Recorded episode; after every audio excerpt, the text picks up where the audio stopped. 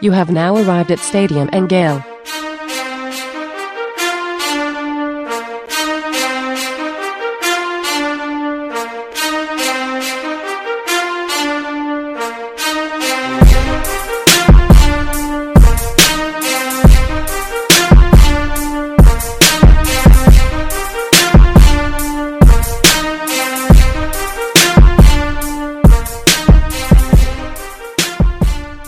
Boys and girls, ladies and gents, welcome to another episode of Stadium Miguel. It's your favorite Uncle Silk.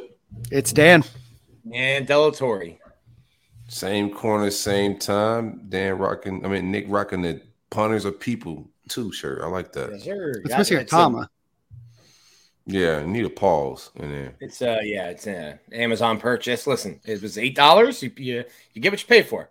Now see Yeah, that. a The more program. bucks, you could, you could have got some punctuation. That's- yeah. Four more They're- bucks. They're printed by the character, Silk. Yeah, you know, yeah, yeah. Four more bucks for for the grammatical correct that's sentence that's on the right. shirt. Silk, how was your weekend, bud? Uh, not too bad, man. A lot of relaxation. Um, not a whole lot of back and forth. Went to a, a friend of mine, not even a friend of mine. I guess a business friend of mine, somebody in the same business complex as me. Uh, had a a, a, a birthday shindig um, over at the Kush So um, just kicked it up there. Um, some little rock and roll performances, different vibes. Celebrating with somebody every weekend is just like blessings, man. So just just kicking it with some people. Uh, what bad, you have going? Well, I was in uh, I was in New York City Wednesday, Thursday, Friday. I actually just left town right as everything was shutting New down. York there. City. Did the uh did the the the Home Alone 2 tour. Um you know, Ooh. did uh you know, did the Rockettes, the music uh, uh Radio City Music Hall, you know, did the skating in Central Park, did the Plaza Hotel, did Oh, so it's not like it's not like a real. It's not like a, a real. No, this is like a You Dan just hitting the Thompson, like, hey, Gotcha. yeah, yeah. Um, what I remember from the movie. No, I mean, it did all the Christmas stuff. I mean, I, I've been wanting to go to New York City probably since that movie came out. I don't know, I was like four when it came out, and so I've always wanted to go, but like life never like made it happen. But up in uh, Pennsylvania for for this week or this week and, and the previous week uh, with uh, with my girlfriend. So uh, we drove up to uh, to New York City for a couple days, had ourselves a ball, and like I said, we, we left at the right time because everything's starting to shut down there because of the uh because COVID. But uh, had an absolute blast. Had some pizza. Uh, I mean, just everything that you could ever want to do in New York City, uh, but really had a, a good time. But I do have a funny story to tell you guys. Um, True so- Sbarro, true New York slice. I saw that's right. that yeah, yeah. Yeah, was Chicago pizza or, or New York pizza? New York. Give me New York. Um, I, I think that there's a time and a place for a, a slice of Chicago pizza, but man, it, I don't know. It's it's too much sauce, too br- too much bread. It's a It's pizza just like, casserole. it's just a little too much. You know what I mean? It's don't a lot. man. It's heavy. like- in the It's vegan heavy, it's world, good. I went to this. I had this vegan uh, Chi- Chicago pizza that was next level fire. I do like that. I had for the first time. I haven't had a real Chicago pizza, but that that pizza was different. The deep dish, all the extra sauce. It's it's messy. It's a it's a Not- it's, it's an, not it's an bad. It's a time and a place for it. I just feel like you have to eat it with a fork and a knife, and a pizza that you have to eat with a fork and a knife is just not a pizza that uh, that I'm you know diving into first. But it is really good. But I do uh, so so in New York, some things are are, are legalized and recreational there. So we walked into a store um, to get like a, a little lollipop. So um, things like in Florida are usually coming like five or ten milligrams. Um, this like lollipop on it like said 50 milligrams, but it was on the back. Uh, let me tell you, the difference between five or 10 milligrams and 50 milligrams of something is is is staggeringly different. So that threw a, a little hiccup into the day on Wednesday. But uh, Mm. but other than that, had ourselves a uh, a grand time. Usually the up the uppage and, and milligrams work out great for me, man. That's just me personally. Uh, Nick, what about you, bud? And then we got some guests waiting for us. Yeah, it was uh, just a nice weekend. We did uh, some with uh, with a couple other couples. Did like a uh, uh, it's like a the Cade Museum here. It's like a kids museum, but they had like an adult night. Um, so had had some drinks, walked around, looked at the lights down in downtown Gainesville, things like that. Easy, easy, relaxing weekend. Uh, nothing too big. Definitely not in New York like you. There you go. There you go. Well, Silk, we got a bunch of uh, guests on today. We got Mohamoud Diabate coming on. Uh, we have Connor Clark coming on to talk uh, early signing day. Uh, we're going to get some trolls off uh, when we do that as well. But before we do that, uh, for the second to last time, let's give a shout out to uh, to Greg Brunt and Brunt Insurance. Shout out to the great folks at Brunt Insurance and Financial Services.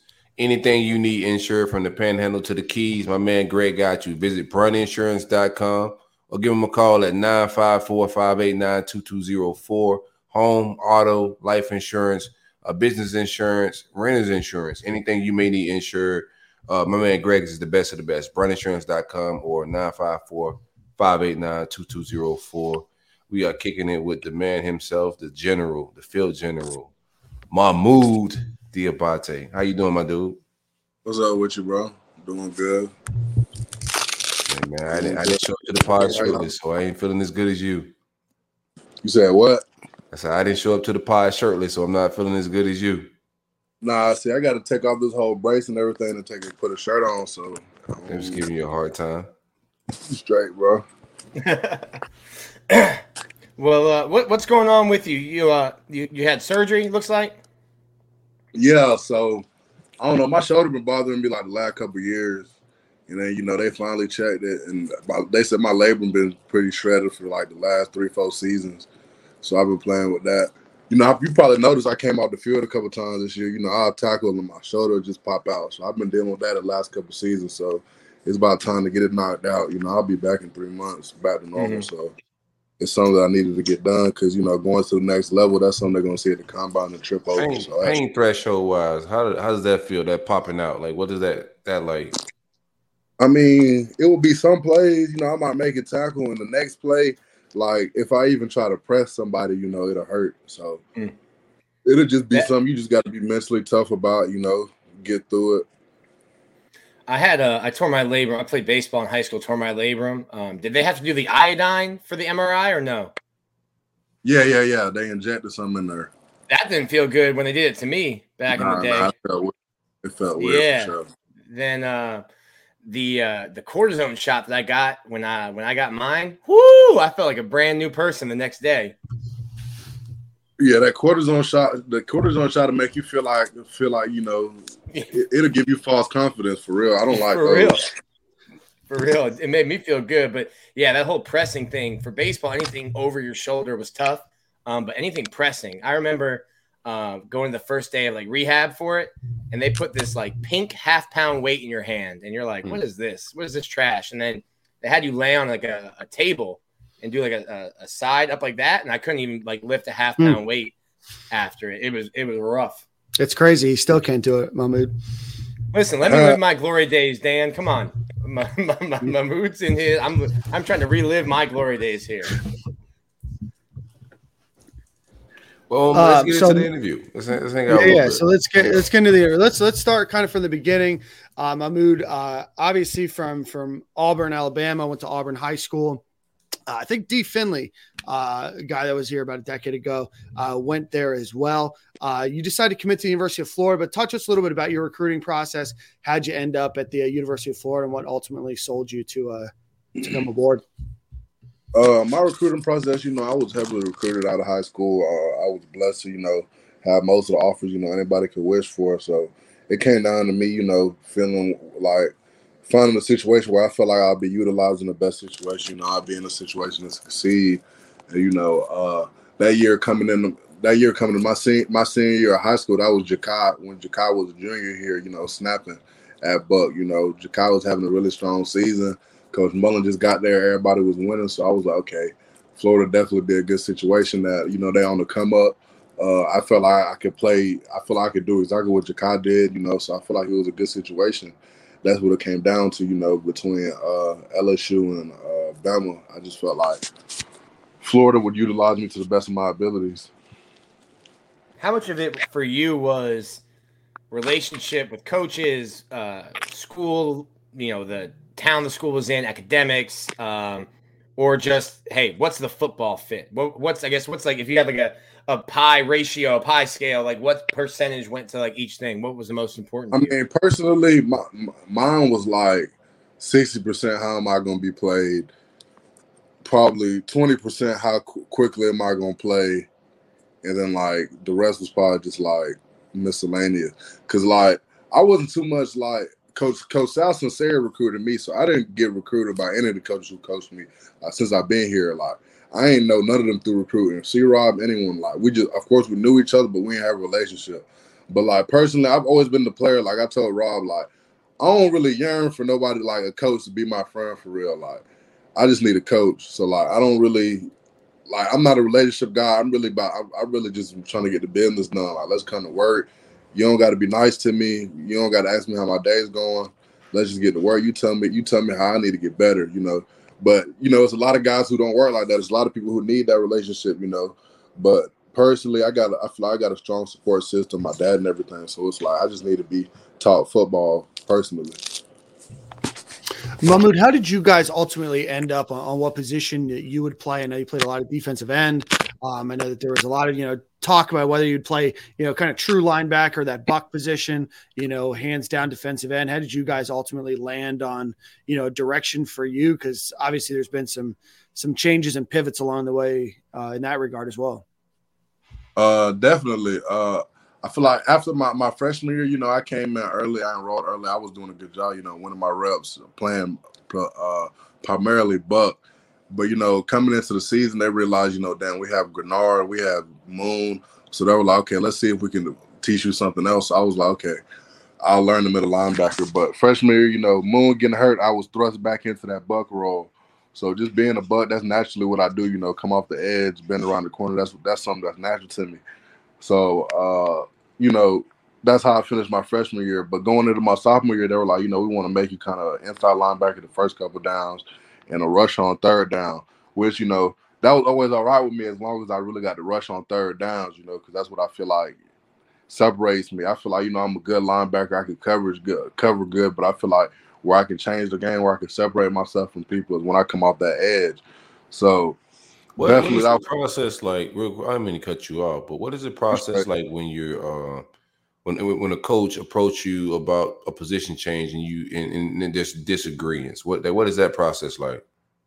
Uh, I mean, if you like personally, like it's like if a coach come to you with a with a with a coaching with a position change, that's really not like I ain't never seen that as like a request, like a hey, do you want it? It's like, hey, if they bring it up to you, like, what you gonna say? No, I'm not changing positions. I'm staying where I'm at. Like, these are people who gonna put you in the game. So you try to, you know, leverage as you can.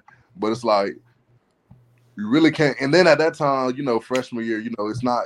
It wasn't. It wasn't how it is now, where you could just hit it. Like, you know what? I don't like this. I'm finna leave. Like right. that just. So it was like, man, you know what? I'm trying to play. Like, regardless where it's at, I'm trying to play.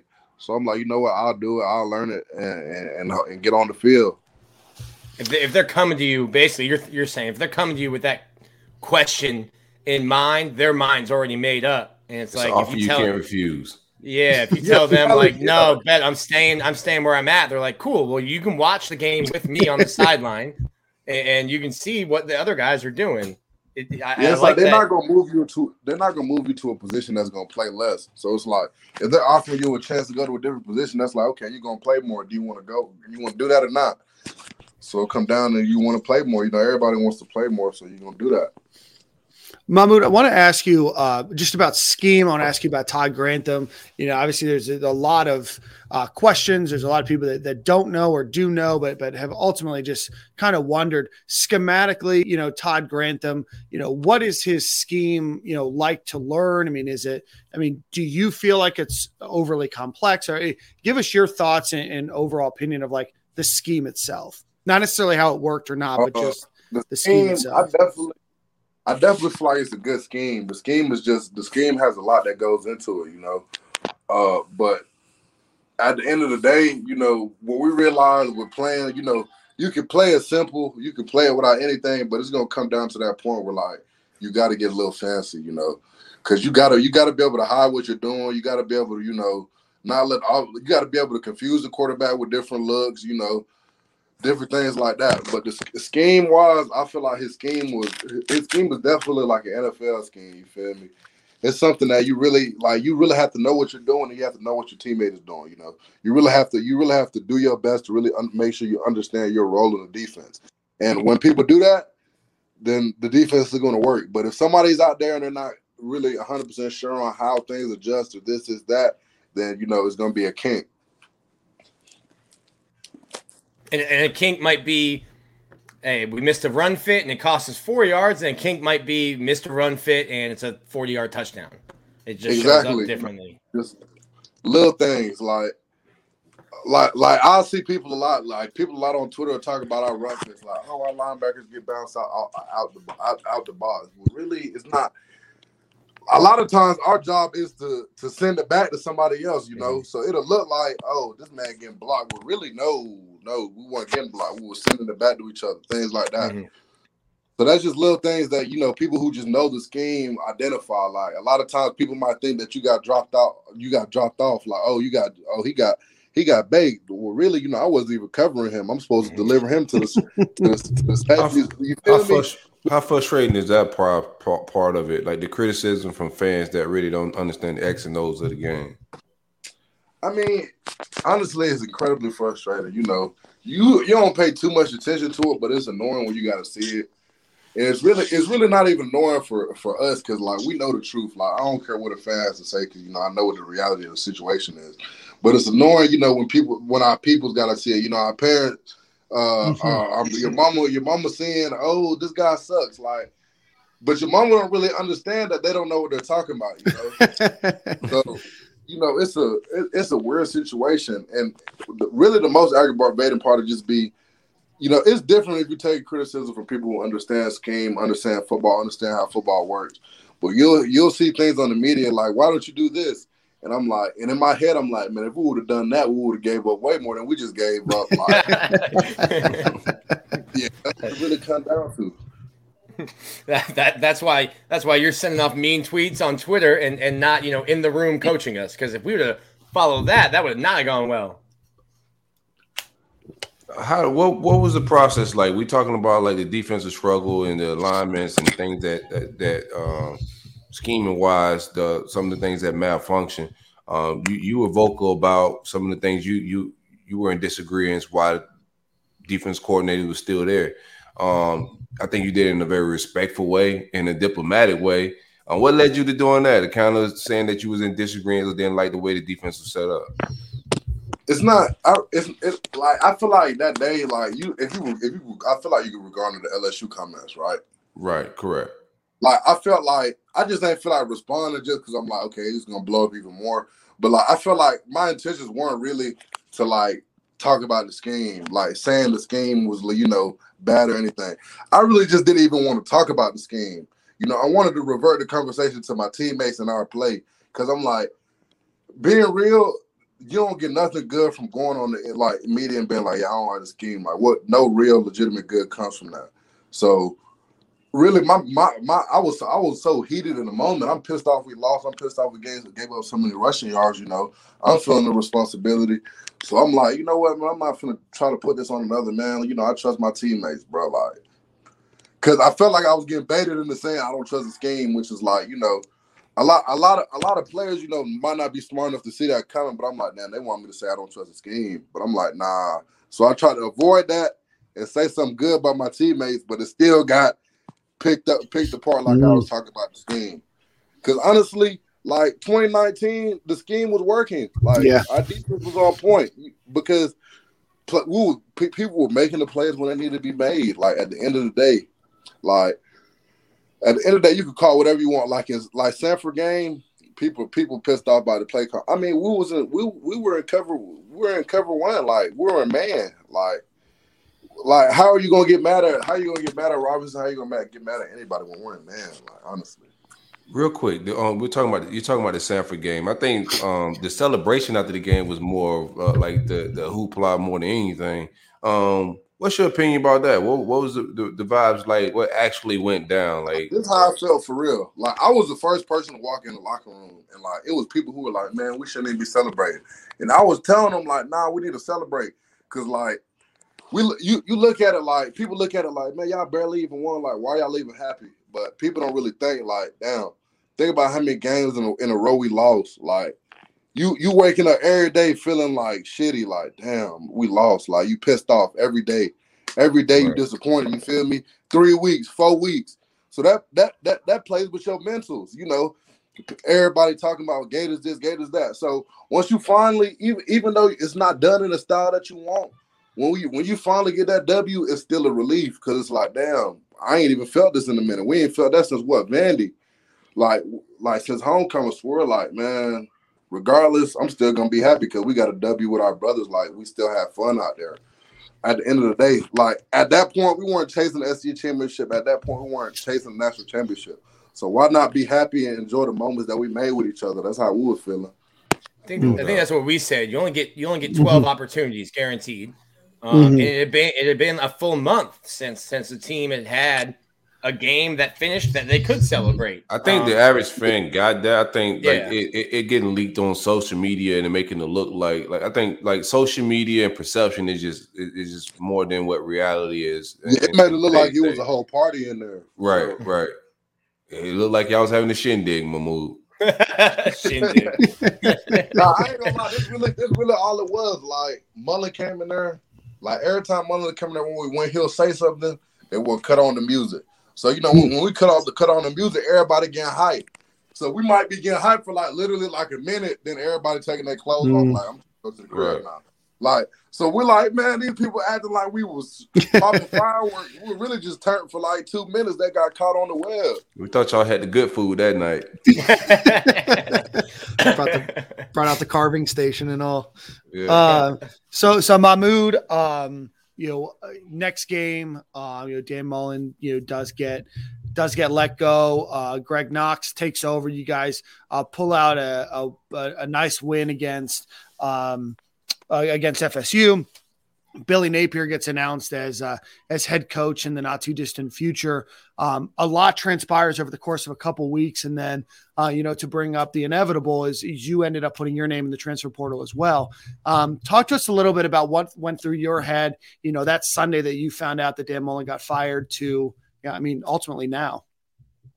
Uh, I mean, when we figured out Dan Coach Mullen got fired, I mean, we were disappointed, but like, we're disappointed, but we know how the business goes. You know, we we hear we heard all the little murmurs going on. We knew like after the game was going on. We're disappointed. You know, at the end of the day, that's all our coach. You know, he invested time in all of us. You know, he came out, made sure. You know, whether the fans don't like him, whether people don't like him, he come out every day. You know, late, stay stay late. He grinded. You know.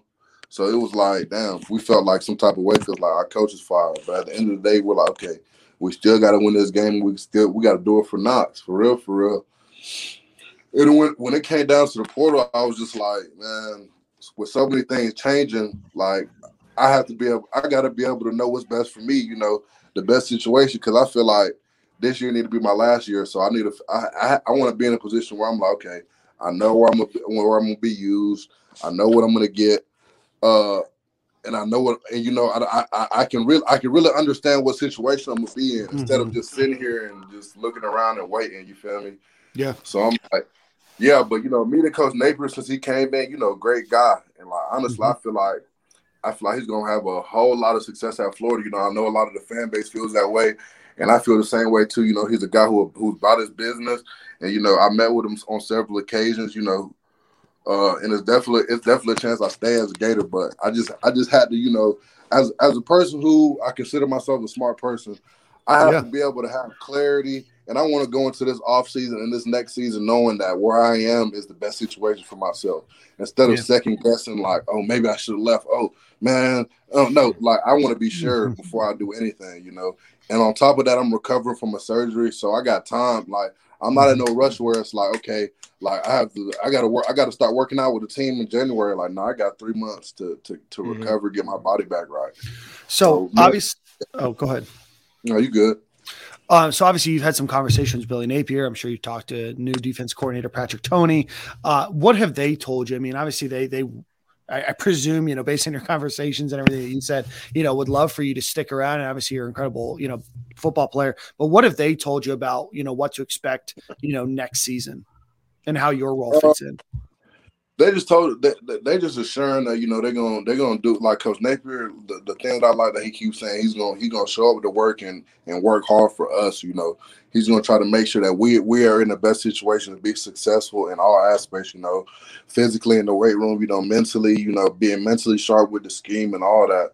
So just seeing his success at, at, the, at the last school he was with Louisiana Lafayette, you know, it's definitely something that you can understand. Like, okay, if we buy into this, it's going to be success.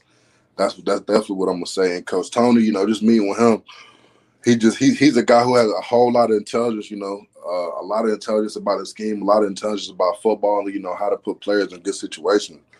So just me with them, like, okay, you guys seem like a good match. We're just really seeing, waiting to see, you know, the rest of the staff. How much do they? Um, I guess you know you don't really have line, a linebacker coach yet, uh, unless they're going to keep C Rob. How much do they? I guess show you, hey, this is what we ran, this is what we're planning on running to try to help you make an educated decision. Because I think that's really what you're trying to do, right? You're trying to make an educated Yeah, yeah, decision for for sure. next year. educated choice. But uh, yeah, they, we I had a good I had a good meeting with Coach Toney. You know, going through the film, you know, drawing up different things, being able to see, you know, the way that he likes to do things, and you know, I was I was excited about it, just knowing. And the tree of coaches he comes from, you know, Ron Roberts, David Randall, things like that. You got to look into things like that. So he definitely knows his stuff, and I feel like he's going to be really successful. Did they go over the uh, the food plan with you, um, Mohamoud? Yeah, yeah, yeah, yeah. He said that's getting that's getting fixed ASAP. Okay, I want to make sure. That's that another was- thing, like, but y'all, y'all people always be like, man, them boys looking small out there. Like, Yeah, I talk about understand it. it feels like one or two people look skinny, but everybody look. Come on, bro.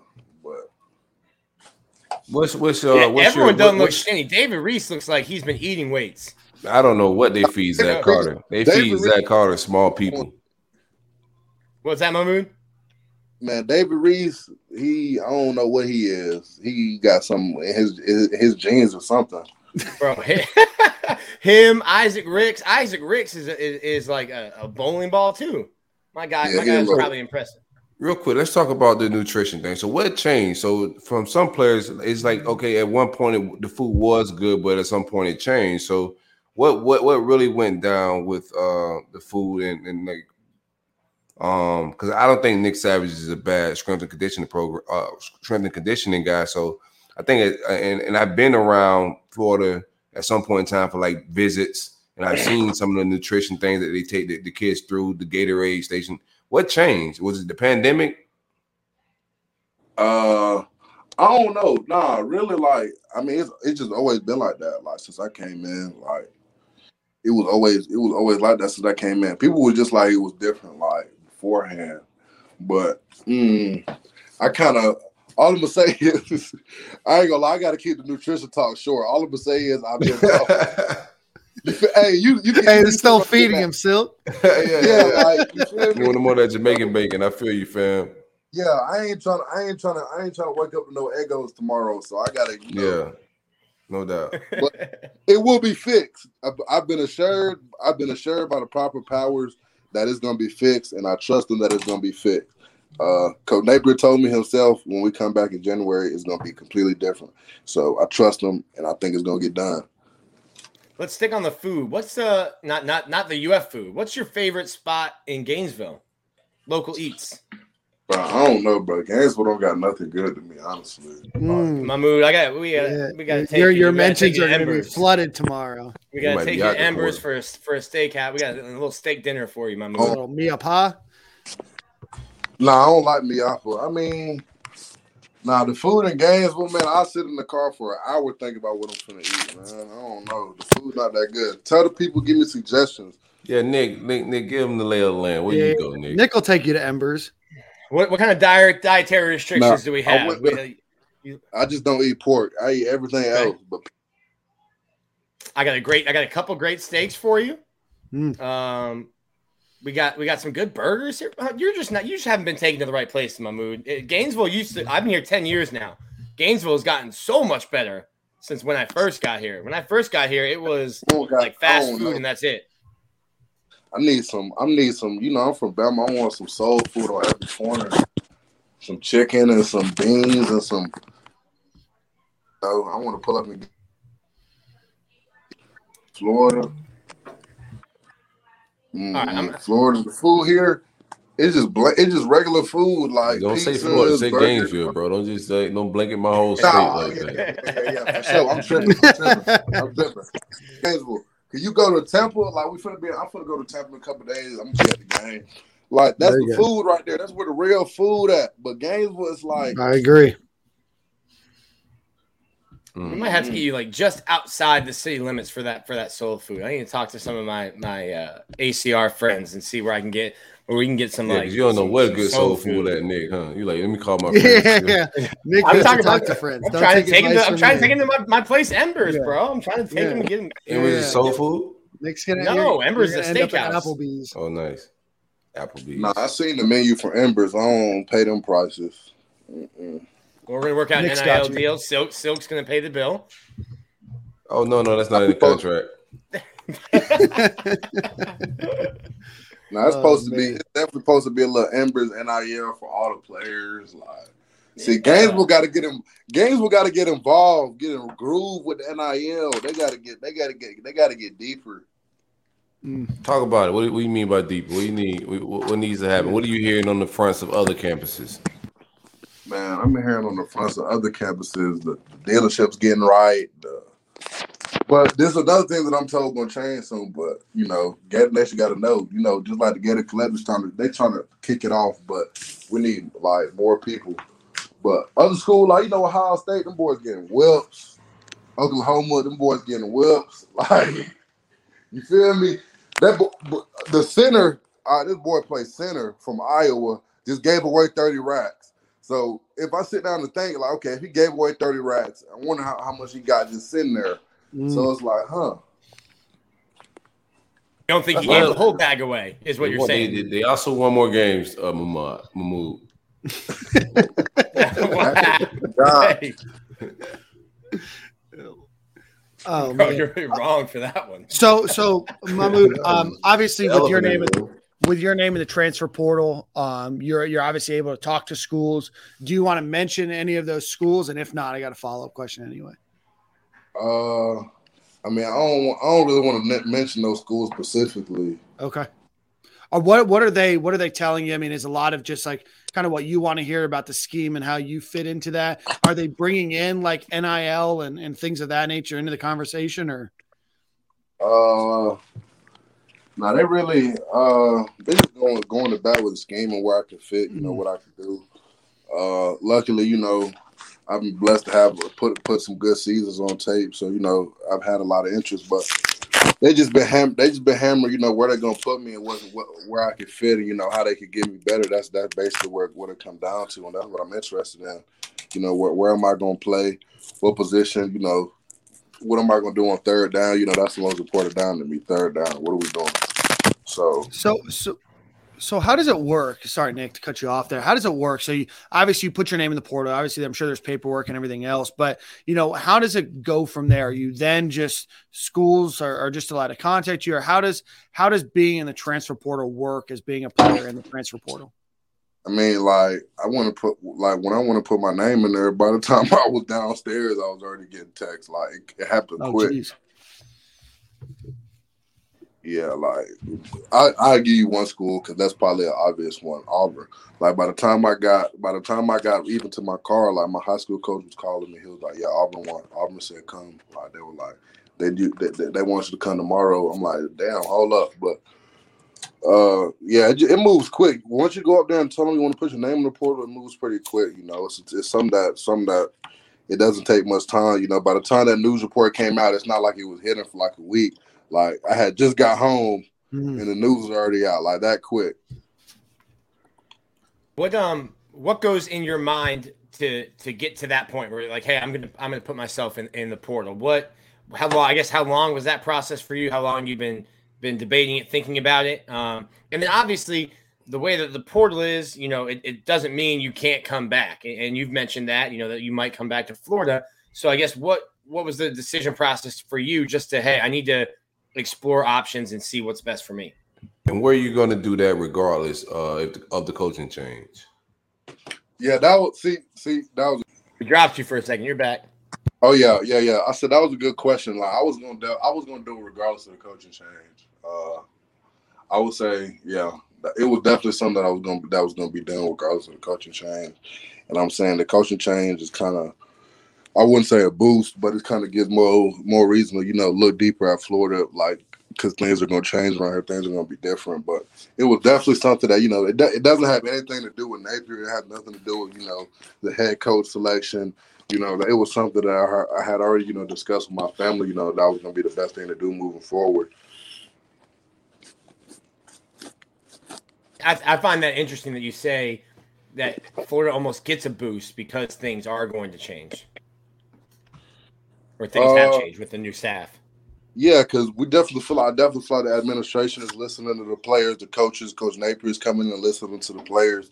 So you know that's a good thing to have around. Uh, just you know that whole vibe. Coach Napier, I know he met me. He was like he's gonna meet with every player. He wants to know what everyone's thinking. You know, uh, Uh, Mr. Stricklin's been incredibly helpful. You know, listening to the players, asking what we need, asking what what our opinion is on things.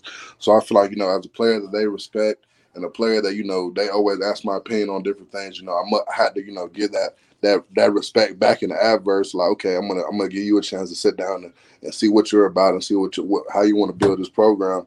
Because he he's come in and been nothing but respectful. You know, been nothing but great around the building. You know, everybody loves him so far. So. Him, Mr. Stricklin, everyone, they I definitely definitely had to sit down and listen to what Florida's saying.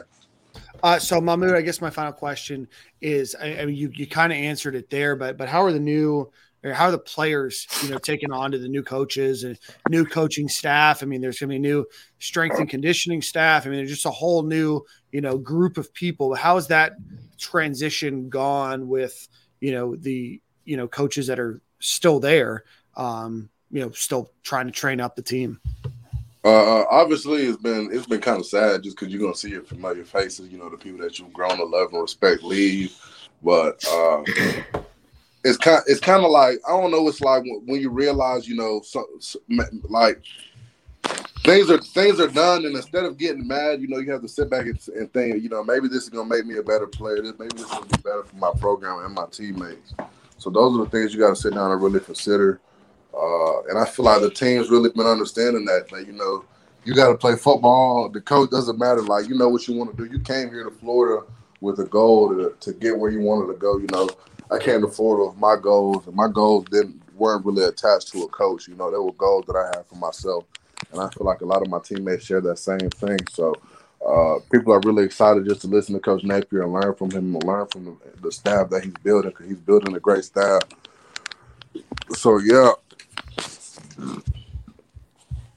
It um it seemed well you had like a very business like approach to recruiting to begin with, but it seems like from what I've talked to and talking to guys that have come to Florida or have left Florida that have been in the transfer portal, it seems more business because you know you said you're trying to make last year your next year. So even if you left Florida, it's like hey I'm trying to be at this place for one stop, one year, and, and then you know move on to to the league.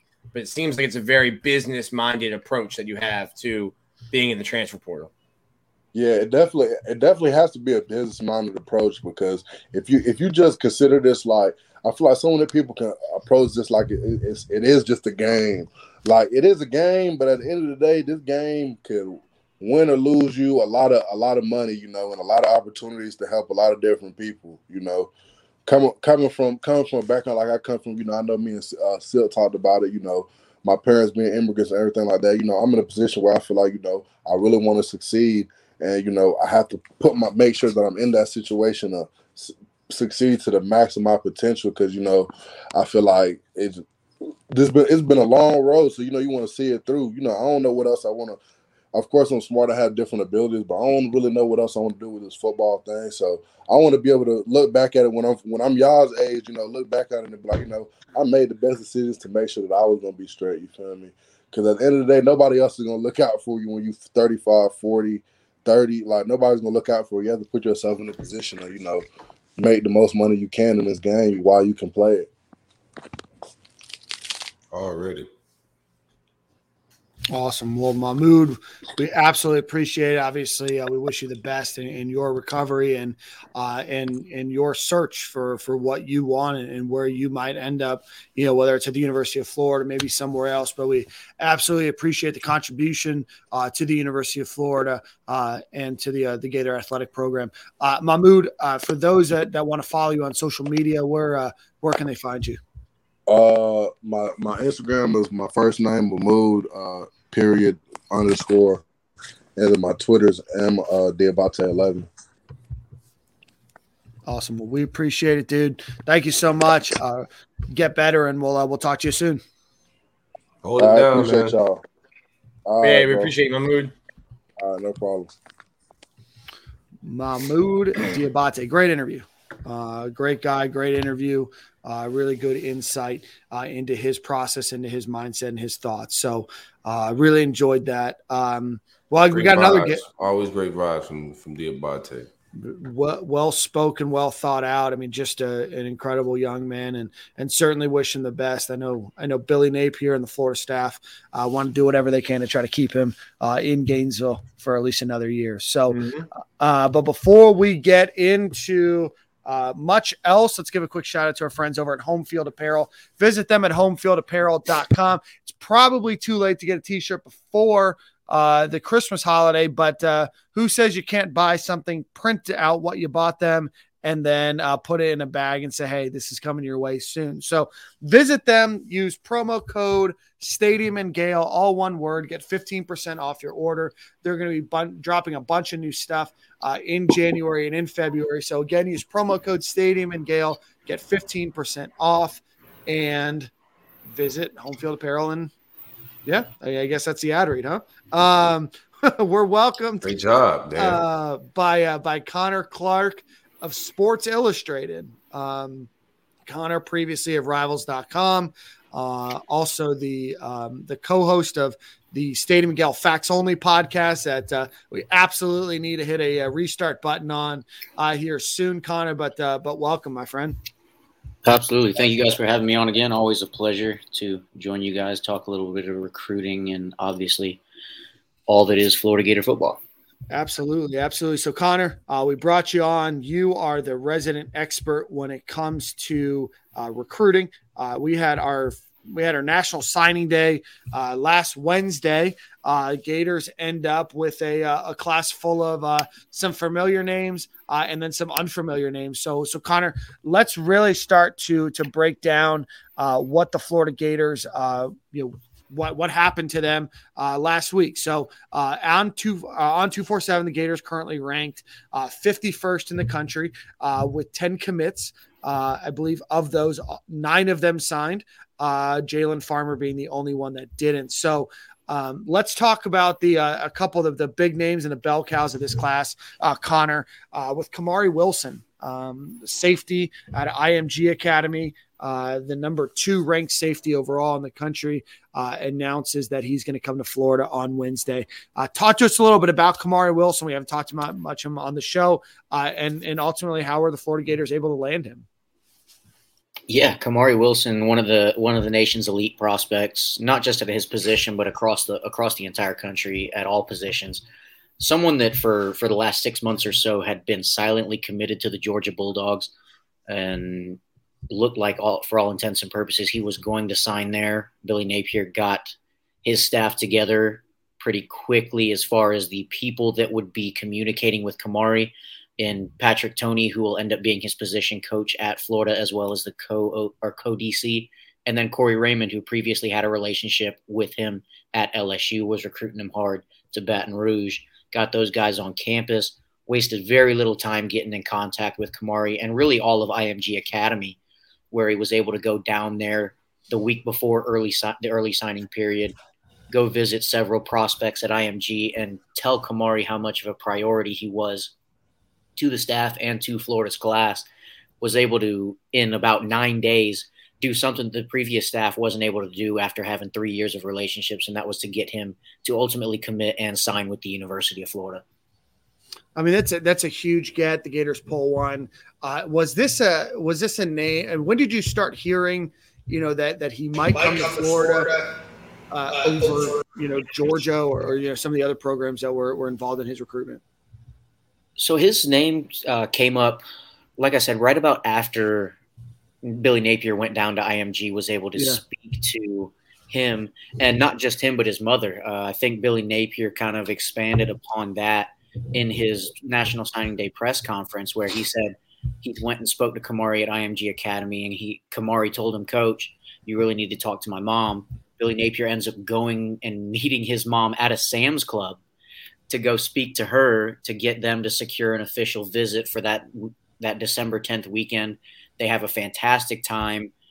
Uh, I, it's it's my understanding that on that weekend, Kamari Wilson told the staff that he would be attending the University of Florida, but unlike some stuff that some previous things that have happened in the past, he didn't just rest on his laurels after hearing that. He continued to remain in contact with Kamari and his family all the way up until pen met paper, and they were able to pull it off in the end.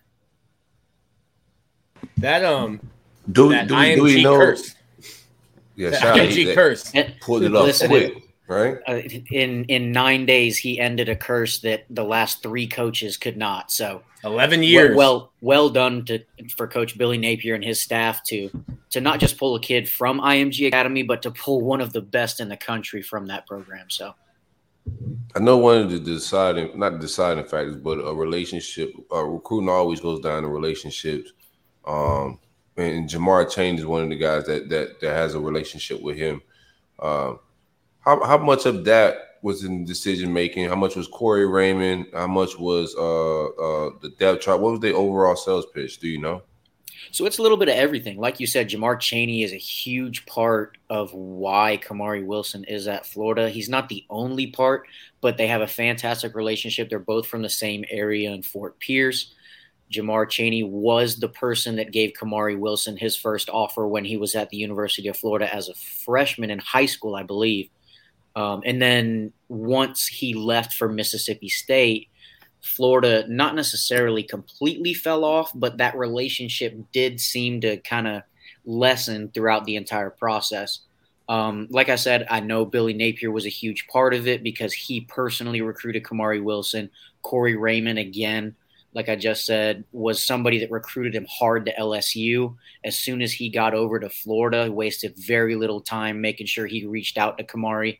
So it was really a joint effort between all of those guys but Chaney is is a big part of that, and not just because of that long-standing relationship, but because they have that familiarity, and he, they're from the same neighborhood essentially. So Gators get a great get uh, in Kamari Wilson. Excited to, to see him. Uh, the Gators also secure is actually the last commitment uh, of the day. Uh, the Gators' second highest ranked prospect, uh, Shemar James, a guy that committed to the Gators back, I think, over the summer. Um, decommitted uh, after the the coaching change, and then re-announced his commitment on early signing day. Uh, after I think uh, a staff of about 40 people spoke before uh, before he was able to give his announcement. But but how were the Gators able to uh, to get Shemar back into this class, one of the uh, the top linebackers in the uh, in the country? That one is is a huge testament to to Patrick Toney. About I think it was about three days before the early signing period started. Shemar James announced that he had narrowed his schools down to Alabama and Georgia, and it, for all intents and purposes, it looked like he was ready to sign with the Georgia Bulldogs. And then enter Patrick Toney into this recruitment was nonstop, relentless recruiter with him. Obviously, Chase Clark, who he's very close with and is from the Mhm. Mobile, Alabama area, was a big part of that recruitment as well. But Toney was relentless. Talked to him constantly, every day, all day, pretty much, and was able to sell him on his role in Florida's defense. Their their need for immediate linebacker help, and Shemar James really felt comfortable with with Toney and his vision for him in the defense, and ultimately ended up signing with the Gators. And as you saw from when he announced, he didn't make his commitment until it was scheduled to be about six o'clock. It didn't end up being until after seven. Uh, but as soon as he announced that decision, they tweeted out that he had joined the family, and you're only allowed to do that once their national letter of intent is in. From what from what I'm told, his letter of intent was actually in pretty early in the morning, uh, because Florida was able to kind of seal that deal the night before and very early on early signing day. And that's the thing that schools will do. Like if they get uh, if a guy has a commitment at 6 p.m., they get the you know the NIL at 8 a.m. Hey, we're not going to tweet something out and ruin his you know his moment. Um, and and that's something that'll happen you know all over the place. But definitely, um, Florida felt good about Shemar and, and knew very early on signing day that that that recruitment was over. You know, well well before he he, uh, he said it to everyone else. Two big positions of needs right there. Um, safety is a position that's been struggling here, recruiting wise and also developmental wise. Uh, probably our best safety get since uh, Keanu. Yeah. yeah, yeah, absolutely. He's uh, like I said, one of the elite safety prospects in the country. He actually reminds me a bit of Keanu Neal with his ability to play physical. Uh, he's he's sometimes he's a walking penalty waiting to happen because he loves to mix it up. He likes he likes to hit, come downhill, but he's he's a fantastic prospect. Same thing with Shemar James, an uber athletic linebacker, already has good size, not kind of those tweeners that you you've seen Florida take in the past, where they're six foot two, 195, 200 pound linebacker. Shemar James is a legit 215 pounds or so at this time, and somebody that can also add a little bit more good weight when he gets to campus. And just like I said, uber athletic. He plays wide receiver for his high school and makes some impressive plays on the offensive end. So then let's see. Uh, Chris McClellan, uh, just moving down the list here, and we'll move at a little bit faster pace. Uh, Chris McClellan, uh, a guy that committed to the University of Florida when the Gators did not have a, uh, a head coach, uh, ends up visiting both UF and Oklahoma. A guy from Oklahoma um, announces his decision. You know, how is Billy Napier able to keep him in this class? Because I think a lot of people kind of wrote him off uh, to to Oklahoma or elsewhere. Yeah, everything I had heard going into that last official visit weekend was that everybody expected Chris McClellan to take his Friday, Saturday trip to Oklahoma, flip his commitment from Florida to Oklahoma on Saturday, and not show up to Florida on Sunday. So, him getting on campus on Sunday was a huge deal for Florida. I know uh, Nick Evers and a couple other people were trying to recruit him over to Oklahoma when they made that flip.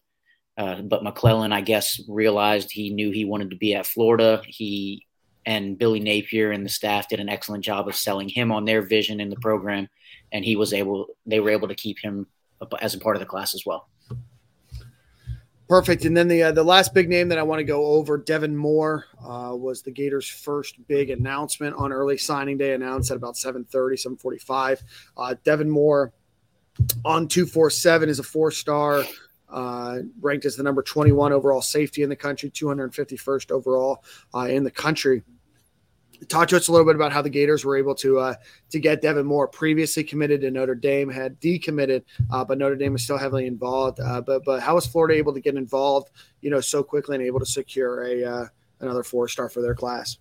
Yeah, another one of those kids uh, where you can't really stress how impressive that Billy Napier and his staff's job was nine days is how long they had to build this relationship. They didn't know Devin Moore before they got on campus at Florida, didn't recruit him at Louisiana. So as soon as they got on campus, uh, Patrick Toney went down, visited Devin Moore in home, and came away extremely impressed with the young man. Six foot three, 190, 190 pounds or so. Um, he's actually he's listed as a safety, but they're going to play him at corner first. All of his tape throughout high school is at corner, big lanky kid, flips his hips well, great ball skills, and they were able to get him on campus for the official visit weekend, December 10th again, along with several of these other kids, even when Notre Dame was trying to get him back on campus.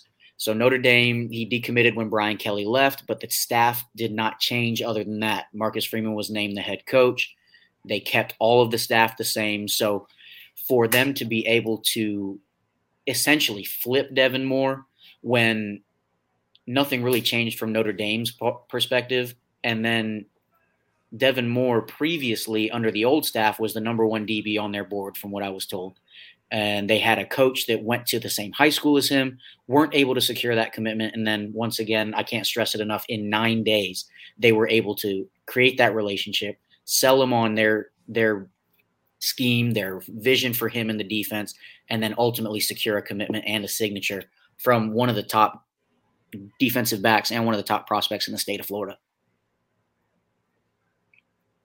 Mm-mm-mm. What um? Dan, oh, Dan. Go ahead. Tough scene. Go ahead, Nick. Sorry. Um, yeah, tough scene. You two It, um, laugh at me. it um it, it's interesting like like you said you really had nine like when we talked to billy um on early signing day he was like we played in the conference championship 10 days ago Yeah. um so re- i think really impressive you know I, I told the guys before i was like yo the 2022 class is a wash like like just chalk that up to a loss hit the transfer portal make it a Now we year five uh, stars. Yeah, that's Yeah. that's nuts. Nick lied again. Yeah. Even even he said that in his introductory press conference. He said, Yeah. "Listen, we're you need to be patient. We're not we're building for the future. Don't we're not going to rush this. That's like Gene. He- he's he- a smart guy. pretty You gotta much- set the expectations low. Yeah, he he wanted to lull everybody to sleep a little bit, and I think knowing that he had a plan for early signing day. Now the goal has always been to get this class kind of filled out in February and not in December. So they're obviously going to make some plays at some kids here coming up in February for National Signing Day, but they're going to be portal heavy for sure. But he he definitely tried to temper everybody's expectations. I think knowing in the back of his mind that he had a little bit up his sleeve for early signing day. That's a, a Nick Delatorre life move. You set the bar as low as you possibly can so that when you meet it, and if you Mhm. exceed it, oh, the, the praise you get. Yeah. Just keep that bar low as Yeah. low as you can. Yeah, just ask Lauren. Um, She loves so Uh, wait, but, I wanted, but I wanted to ask, but I wanted to ask Yeah. how much. So obviously the the transfer portal, the guys in the portal, we just talked to Mohamoud.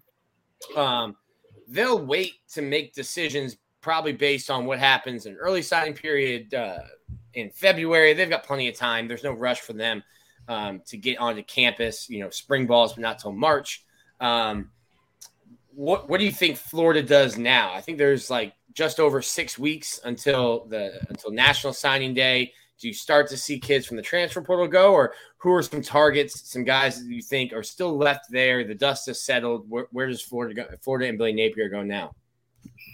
Yeah, so um, there's already a few kids that have set official visits for that first weekend back after the dead period, January 14th through the 16th. Uh, one of them being a wide receiver that was previously committed to USC and current Florida wide receivers coach. Uh, I think it's Keary Colbert. I think I'm pronouncing his name properly. Um, is Caleb Douglas. He was uh, a Baylor commit, decommitted from Baylor, committed to USC, and then decommitted from USC. So wherever he decides to sign will be his third commitment. But he did commit to play for the Trojans and Keary Colbert back, I think, a few months ago. Um, he'll, he'll be on campus January or yeah January fourteenth.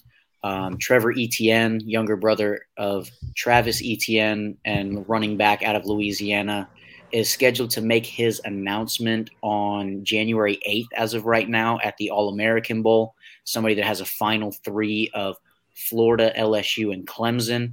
I think Florida's in a good spot for that young man right now. He is also supposed to visit on the 14th. And then you've got two commits that are going to be visiting the 14th as well that have already signed. Um, in Tony Livingston, who the staff is actually going to bring in as a tight end, where the previous staff was going to try to bring him in as an offensive lineman. And then you have Jamari Lyons, your defense, one of your defensive tackle commits, who's also going to visit Mhm. uh, after signing. Uh, Connor, I do want to talk about a, a guy that uh, announced his commitment to Florida, uh, Christian Williams. Wait, wait, wait, hold Um, on. The oh. last staff wanted Livingston to play offensive line. Yeah, yes, didn't know that? La- last staff was they, they said they were recruiting him as a jumbo athlete, quote unquote, but they wanted him to play offensive tackle. They like tweeners. Every Bro, he, he, he weighed two. He weighed two thirty five when he showed up to campus. When when Billy saw him. Yes, that is correct. Uh, there's That is- rumors. that's there's rumors that he was about project. 200. There's rumors that he was about 255 focused, or 260 pounds at one got point, this and then started playing more that's gonna get 'em basketball. Right. Lost about 30 pounds or so. Connor, I'm The listening. Lunchable plan. Sorry, sorry. Yeah, that got a me. No, it's all good. Lunchable the diet Lunchable that's- plan got me. Yeah, the 235 line, lineman didn't matter because we had a lunchable plan for him. But what was it? The the Jamaican bacon or whatever? Shout what to was the Jamaican Graham bacon. say? Making bacon. Jamaican bacon. Um, so so Connor, um, so yeah, so obviously Livingston was a guy that plays tight end. Talked to him about being on the offensive line. Mhm. Is a guy that is, as far as I know, uh, is a really good basketball player too. So I know a lot of people were talking about how much weight he lost there, but uh, you know I see him as a, a blocking tight end for sure. But um, the guy that I do want to talk about, a guy named Christian Williams from uh, Missouri City, Texas, um, was committed to uh, to Billy Napier uh, over at University of Louisiana. Um, and Gators were able to grab him pretty early on. Uh, for those that aren't familiar with the name or those that you know haven't really followed recruiting very much, what can they expect uh, out of him? And and what are you surprised that he was the only person that, that came over from that class? So I'm not really surprised. Uh, I think Billy is somebody that knows you can't take everybody over with you. He's shown that with his staff hires. He's shown that, and now he's shown that with his uh, prospect evaluations. But when you look at uh, Williams' film, he's a he's a road grader. He's a big kid, about six foot five, 320 pounds. Really moves the line of scrimmage really well. Um, and a lot of people were uh, were giving Billy a little bit of flack for his first commit being somebody that he flipped from Louisiana. But this this young man has impressive film.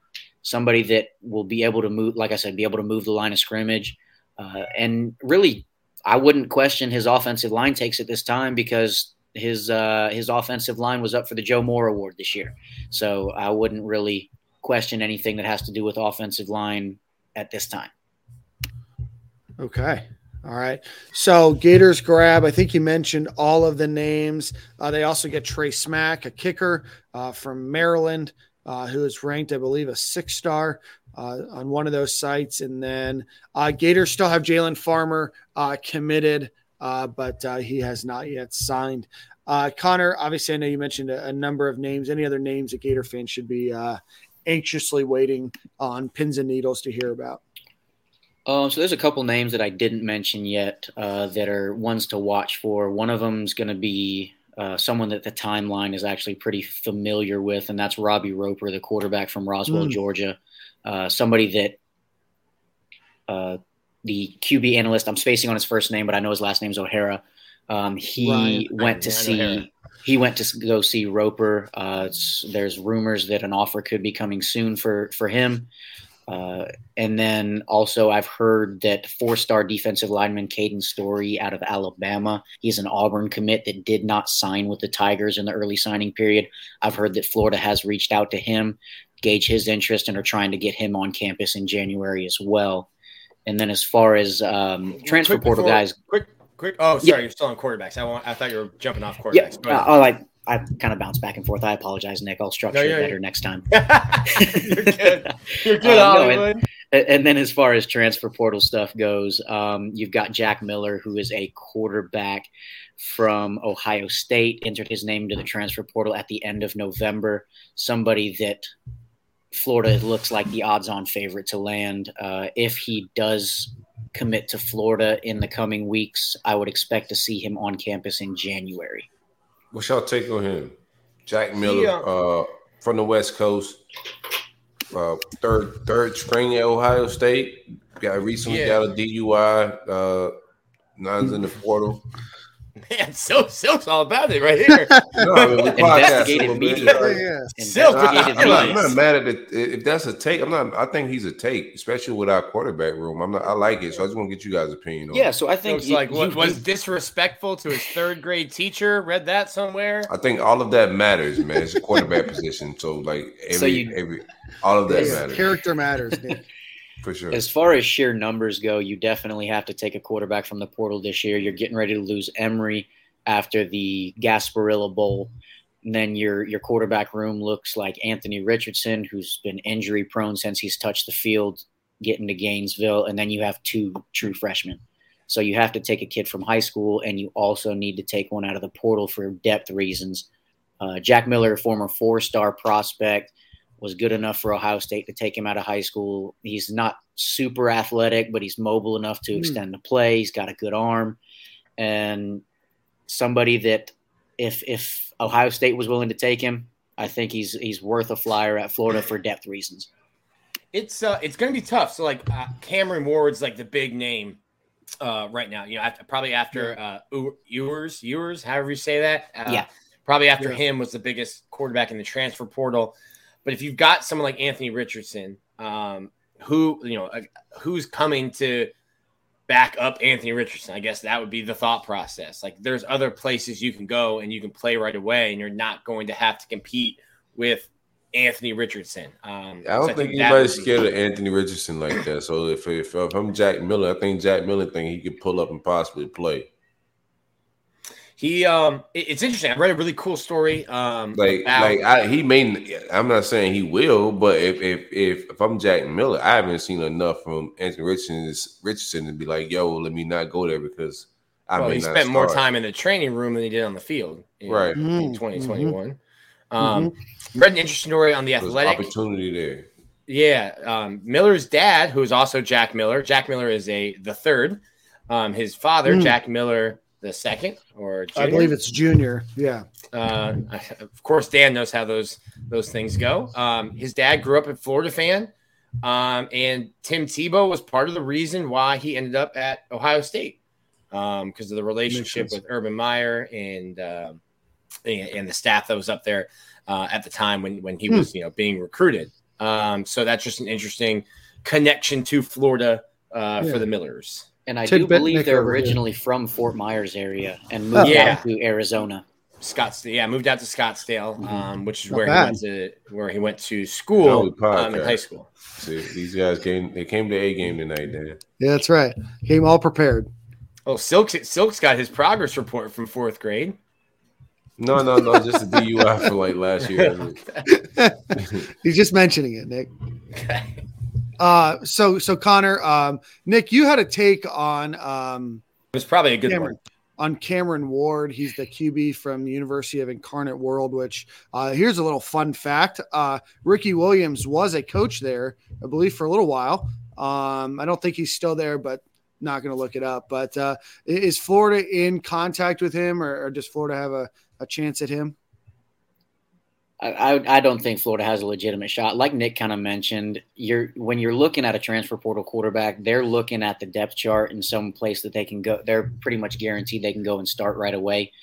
And with a guy like Anthony Richardson on the roster still, and seeing what he did last year, pretty much taking over as a starter at the end of the year, you're you're not gonna get a lot of takers to come come walk into that situation and and possibly be the backup. I think he's Yeah, from he- Houston too. So uh, He's from I Houston. think He is. Houston, He's Houston's Texas, a player, and also uh, Ole Miss with Lane is a player in that situation. Yeah, he took a visit to. Uh, so Ward is has an offer from Florida, but uh, hasn't visited. He visited uh, Oxford and Lane right, I think, right before the the dead period started. That'd be fun. Any any, quarter, any good quarterback with Lane is is fun football. Nick just lo- I need Nick to go cover Ole Miss for a year. Nick likes I Lane don't know. Man. Yeah, that's my Nick is guy. ups- my guy. find you a significant other that likes you as much as Nick likes Mm. uh, I Lane. mean, it's perfect for clicks, bro. Like I get it. Yeah, Yeah. yeah. Good So gets business. it. He's he's definitely a writer's dream. That's for sure. yeah.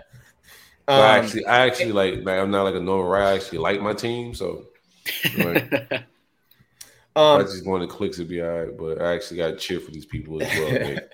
as I was looking at like the portal and, and kind of like trying to figure out where Florida needs some guys, I think running backs. Wait, do you have area- access to the portal? I don't uh, can neither confirm nor deny that. Uh, okay. Um, so I You think running feds? backs. You ain't wired, Dan? Yeah, what what's going on, Dan? CIA Dan over there. Um, I think running back's a position. Obviously, Lorenzo Yeah. Lingard and Demarkus Bowman, both of them will be drafted. I think Ling- Lingard already is, but they'll both be draft eligible after next season. Um, and I don't know how much depth you have there. Um, a guy like Zach Evans. I'm blanking on the guy from Georgia Tech's name. Um, Jahmyr but Gibbs. then- Jahmyr Gibbs. Um, and, and then another uh, someone in the high school, someone from the high school ranks. Um, I think Florida needs to kind of re up there um, at that position. Man, what about the offensive line? All that sounds Yeah. fun and dandy, but I think the real that, are they real running behind? Yeah, That's the tough part. behind. Yeah, you, they've Yeah. got they've got what two, three offensive line commits right now. Two of them signed. Um, but when you look at the high school ranks right now, um, any offensive line that's that's uh, worth their salt is already signed, and offensive line Hmm. is really the position in the portal that doesn't fill up. And when they do, they're gone fast. right. So it's going to be real hard to try and build the trenches on the offensive side of the ball uh, with with the portal. You have to do that. You have- really have to do that at the high school level. And unfortunately, the previous staff left Billy Napier and his staff in a real bad spot in that situation. Hmm. That's wild. Tony Livingston was going to be a six year senior, just finally pushing 300. That's Yeah, crazy. maybe, maybe.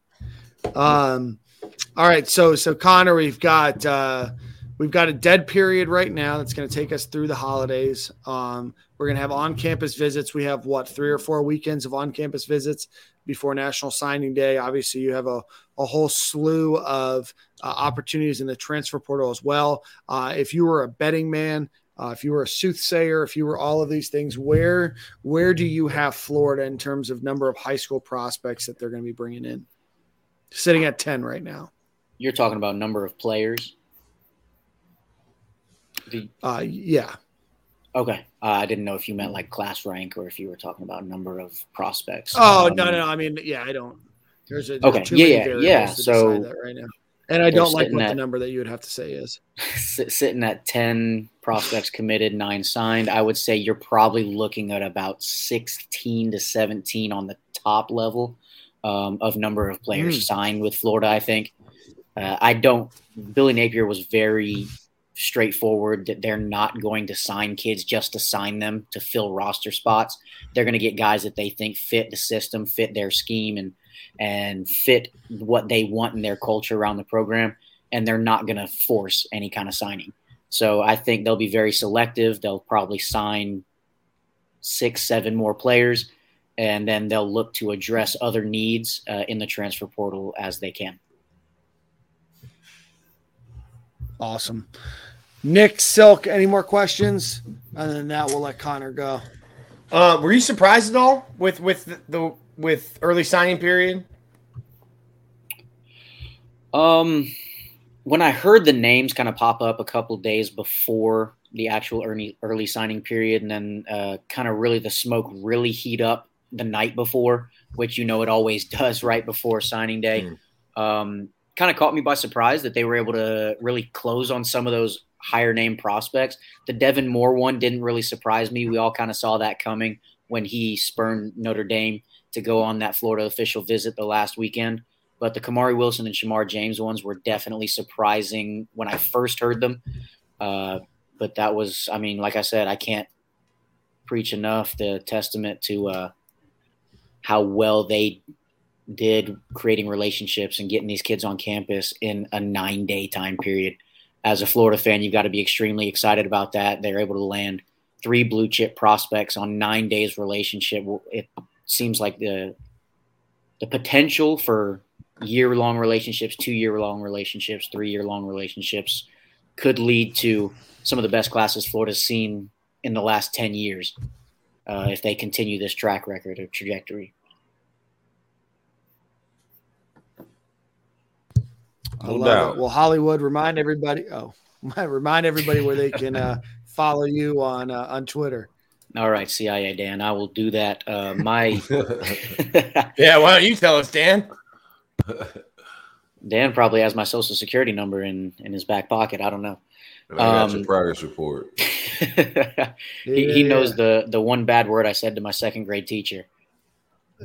That's right. Um, but yeah, so no, uh, my Twitter uh, CJ underscore Clark one. I write now for SI All Gators, working with Zach Goodall, uh, Brandon Carroll, Demetrius Harvey, all those gra- all those guys. It's been great working with them for the last few months. Um, and that's about it. I appreciate you guys having me on, and uh, it's a fun time to write about the Gators again. No doubt, it's a, it's a fun time to talk about them too, man. Appreciate you, bro. Absolutely, guys. We'll talk to you soon, dude. Yes, sir. Thanks, Hollywood. CIA Dan already changed it. He's on the Dan, case. We got Dan frozen. He's he might be back in Tampa. It doesn't look like he's back in Tampa if you're watching on YouTube, but I thought he was gazing. I thought oh, he's frozen. he's just staring at Connor. oh man. So what you got uh what you got going on for the holidays? What are the holiday plans? I'm going up to Atlanta, man. Shout That's out to right. Great folks in the, the ATL. My brother's up there. He's stationed. Um, he's he's been on the other side of the world on the West Coast, probably the last like eight years. Uh, so this is his first time back on the East Coast. Uh, he's in Atlanta now. So the fam, my sister's gonna meet up there, her and her and her family, and then I'm gonna drive up with my family, and we're gonna meet up at my brother's crib and, and hang out up until New Year's. How many uh how many people you got there then? Uh, my family, I have two kids, so uh, it's four here. My sister has one child, so it's just three there. Uh, welcome back, Daniel. Sorry, Yeah, the, the whole did. internet, the whole internet just shut off. Everything.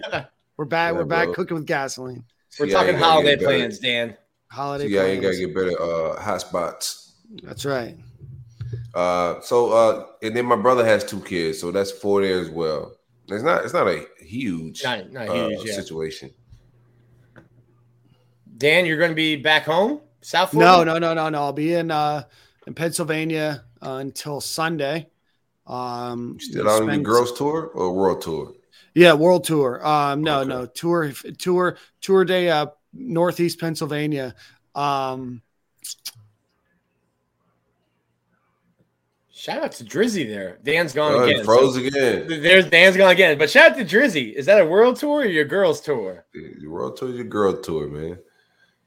Um, yeah, we gotta I'm get doing- we gotta get Dan. Uh, we using like public Dan's library Dan, Dan's, Wi-Fi. Dan's, got his library card.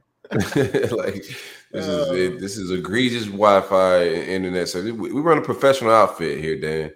Oh. no, he's that's that's Pennsylvania. It's one of the flyover states, and uh, they're just figuring out how to how to do Wi-Fi. He had the Motel Five. the sixth is the Wi-Fi, and that's why he doesn't have Yeah. it. that's nuts. Oh this whole thing's nuts. All right, so I'm back. How to how to Um, change I'm- some things up here? Okay, I am. Uh, I'm like I'm like Dan. My so my parents are in um, in Colorado. They're skiing right now. Dad's a crazy person. That's what He they has said a- they're doing in Colorado, huh? He's got Dad's got huh? a new kids hip. are Ah. calling it. Yeah, Dad's got a new hip, so he wanted to try it out skiing. Um, yeah, yeah. He, he got a got a uh, injury, huh? Yeah, yeah, yeah. yeah. He's in He's got- Colorado with an injury. Yeah, It's amazing how he's that scared. works. Yeah. okay.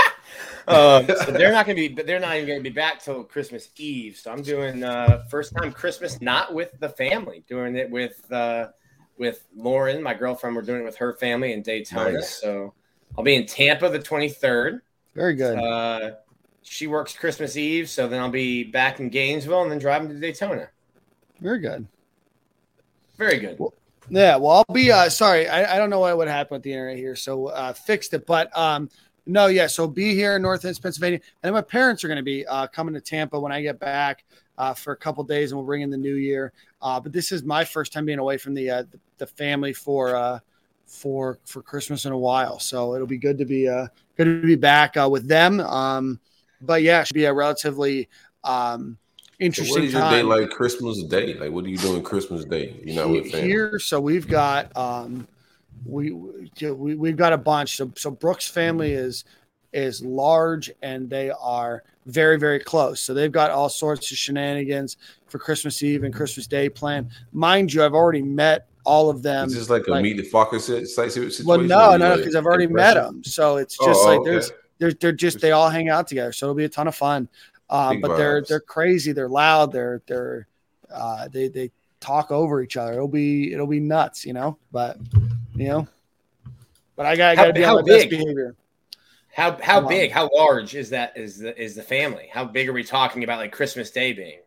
uh probably like 20 25 people in one household That's, Whoa, yeah, that's an event. that, that's, that's, a an shindig. event That's a, that, we've It's a passed shindig. we've passed shindig to yeah, event. yeah, yeah. Are y'all- this is a, this is a gala Cars at the door. a gala yeah what uh yeah that's right Um, so that's interesting because here in Pennsylvania is very, very different than like Florida. Um, they don't care a ton about like doing the Vax card thing, which mind you, if you go to New York City, like if you walk into any place, it's Vax card and ID, like right the second you walk in. Uh, but here they care about it a little bit more. But they've got she's got a lot of family that's in healthcare, a couple doctors, a bunch of nurses, so they're taking a lot more seriously than uh, you know than than Florida did. So it'll be interesting. But but no, we're gonna we'll keep our distance and, and do what we have to do. But no, it'll be good. You mean any ATLians or anybody that got some ATL vibes they want to kick my way and let me know to go check out, hit me up on on the Twitter, on the Bird app. Let me know what's up. All right. So we've got some That was, uh some that was big- pretty good, Dan. Yeah, thank you. Uh, I listened to a lot of Birdman in my day. Um, so uh, before we before we talk about staff additions, things of that nature, Uh, Game Time Sidekicks, go visit them, gametimesidekicks.com. Use promo code Stadium, get 10% off the best vacuum sealed steel uh, glass or uh, uh, drinkware that you're going to find. Uh, over 350 different schools. Uh, they're going to be doing a lot more with NIL. They're going to be doing a lot with the Florida Gators, a ton of Florida Gator products, a ton of other colleges and, and pro sports teams. So check them out, GameTimeSidekicks.com. Promo code Stadium. I know Silk uses them. I use them. Nick uses them. I know a lot of you guys have enjoyed it as well. Again, promo code Stadium, GameTimeSidekicks.com. Well, it's the house without it. say what? I don't leave the house without it, man. Very good, very good. So the Stay ready, Gators. you ain't gotta get ready, Dan. What's your favorite one? You, I know you missed one, didn't you? My Where'd favorite one, the one I don't have, the white one, um, the, white one. black writing. That's my favorite one, and so like hook me up with that one. Yeah, that, that one's gas. I like Yeah. that one. You Um, know but what? I do like the one I have like that. That's that's regular orange and blue. So that's my favorite one as of now until I get that white one right. We'll, we'll I'll, I'll email them and see what we can do to, to try to take care of you. my- I appreciate you, man. All right, so the Gators are seemingly announcing a uh, hire a day. So I'm going to try to do this in some sort of order, but I, I don't think I'm going to be able to do that. So, um, did we talk about Darnell Stapleton? I think we did. He was announced last Monday. So since then, the Gators announced that Keary Colbert uh, is going to be uh, an assistant coach over wide receivers. Keary Colbert, uh, previously of University of Southern California, as well as a guy that uh, played uh, a bit in the NFL, uh, announced um, as the uh, the Gators' new wide receiver coach. His connection back to um, to to Billy Napier as they shared some time at Alabama during the 2014-2015 seasons uh, when he was an analyst. Um, so he uh, played in the NFL for the Panthers, the Broncos, the Seahawks, the Lions, uh, then something called the Sacramento Mountain Lions of the UFL, uh, and then with the Kansas City Chiefs for a little bit. Um, he was an assistant tight end coach at USC, uh, then Georgia State, then an analyst at Alabama, went back to USC for five years, I guess, maybe four total years, um, coaching both as an analyst, a tight ends coach, and as a receivers coach. So, Silk, Nick, thoughts on Keary Colbert, a name that we brought up? Um, I didn't know too much about him, but a good friend of mine, Ryan Young, who used to cover Florida, um, he's been covering USC. Uh, spoke very highly of him. Um, seems like a guy that uh, good at creating relationships. Um, should be a decent recruiter for Florida. Um, and uh, yeah, I think I think a good hire. Um, there's got to be a mix. I know everyone, you know, especially you know after the way recruiting had been going, I think everyone was kind of like, get recruiters on the staff, and it was like, all right, well, like Ron Zook and his staff were really good at recruiting, and they didn't win a ton of ball games. Um, so you've got to have a mix of both. Um, and you've still got how many do we have now, Dan? We there's room for five more. Yeah, Coaches? Five trying to- more coaches. Yeah. Um, and I think four because I'm pretty sure I know one. Um, uh, the other offensive line coach uh, that's over on the Gators Online message boards. Go ahead and get yourself uh, access to that for ten dollars for a year. Um, so I think four more, and then it'll be interesting how you how you figure those out because you need a a special. Billy Napier said he wanted a special teams coach, right? Very Uh, good. Linebacker, defensive line, maybe two linebacker coaches. And, and I'm still told that some of these roles could still be fluid. Like Tony was named safeties coach, but if you don't get who you want at linebacker, you can move him back to linebackers. And so I think some of these uh, roles are still fluid. Um, but I like Keary Colbert, and um, and, I think he's a young, energetic coach, and, he's got a history of putting guys in the league. Yeah, yeah. The history of putting guys in the league is there. Uh, did, did did some digging around old Twitter searches and message board stuff to see what other fan what what his fan base uh, gripe was about him. Uh, and they did they gripe a little bit about his recruiting, but uh, development, getting guys in the league is there. Um, and we'll see because he had to recruit under Clay Helton, which couldn't have been the, the greatest of things out there. Um, but I thought I think it's a good hire. Our previous relationship with with uh, Napier is there, um, so he got guys around him that understand his process and what he's trying to do. So Uh, not mad at that hire at all at, on paper. I do want to see some Florida guys on this staff. What what else do we got? Yeah, no, that's you're you're right. So just to, to mention uh, a couple of the guys, Drake London, uh, a guy that was um, Pac-12 Offensive Player of the Year, uh, first team All American for Pro Football Focus, I guess third team on AP, um, if you want to consider that. Amon St. Ra, who who plays on the uh, the Lions right now, he recruited him uh, over to uh, to USC or was an elite. Uh, pardon me, Amon-Ra St. Brown, sorry, uh, was involved in, in his recruitment uh, with the Lions. Had a great game yesterday. So um, has had a lot of guys, put a lot of guys in the NFL.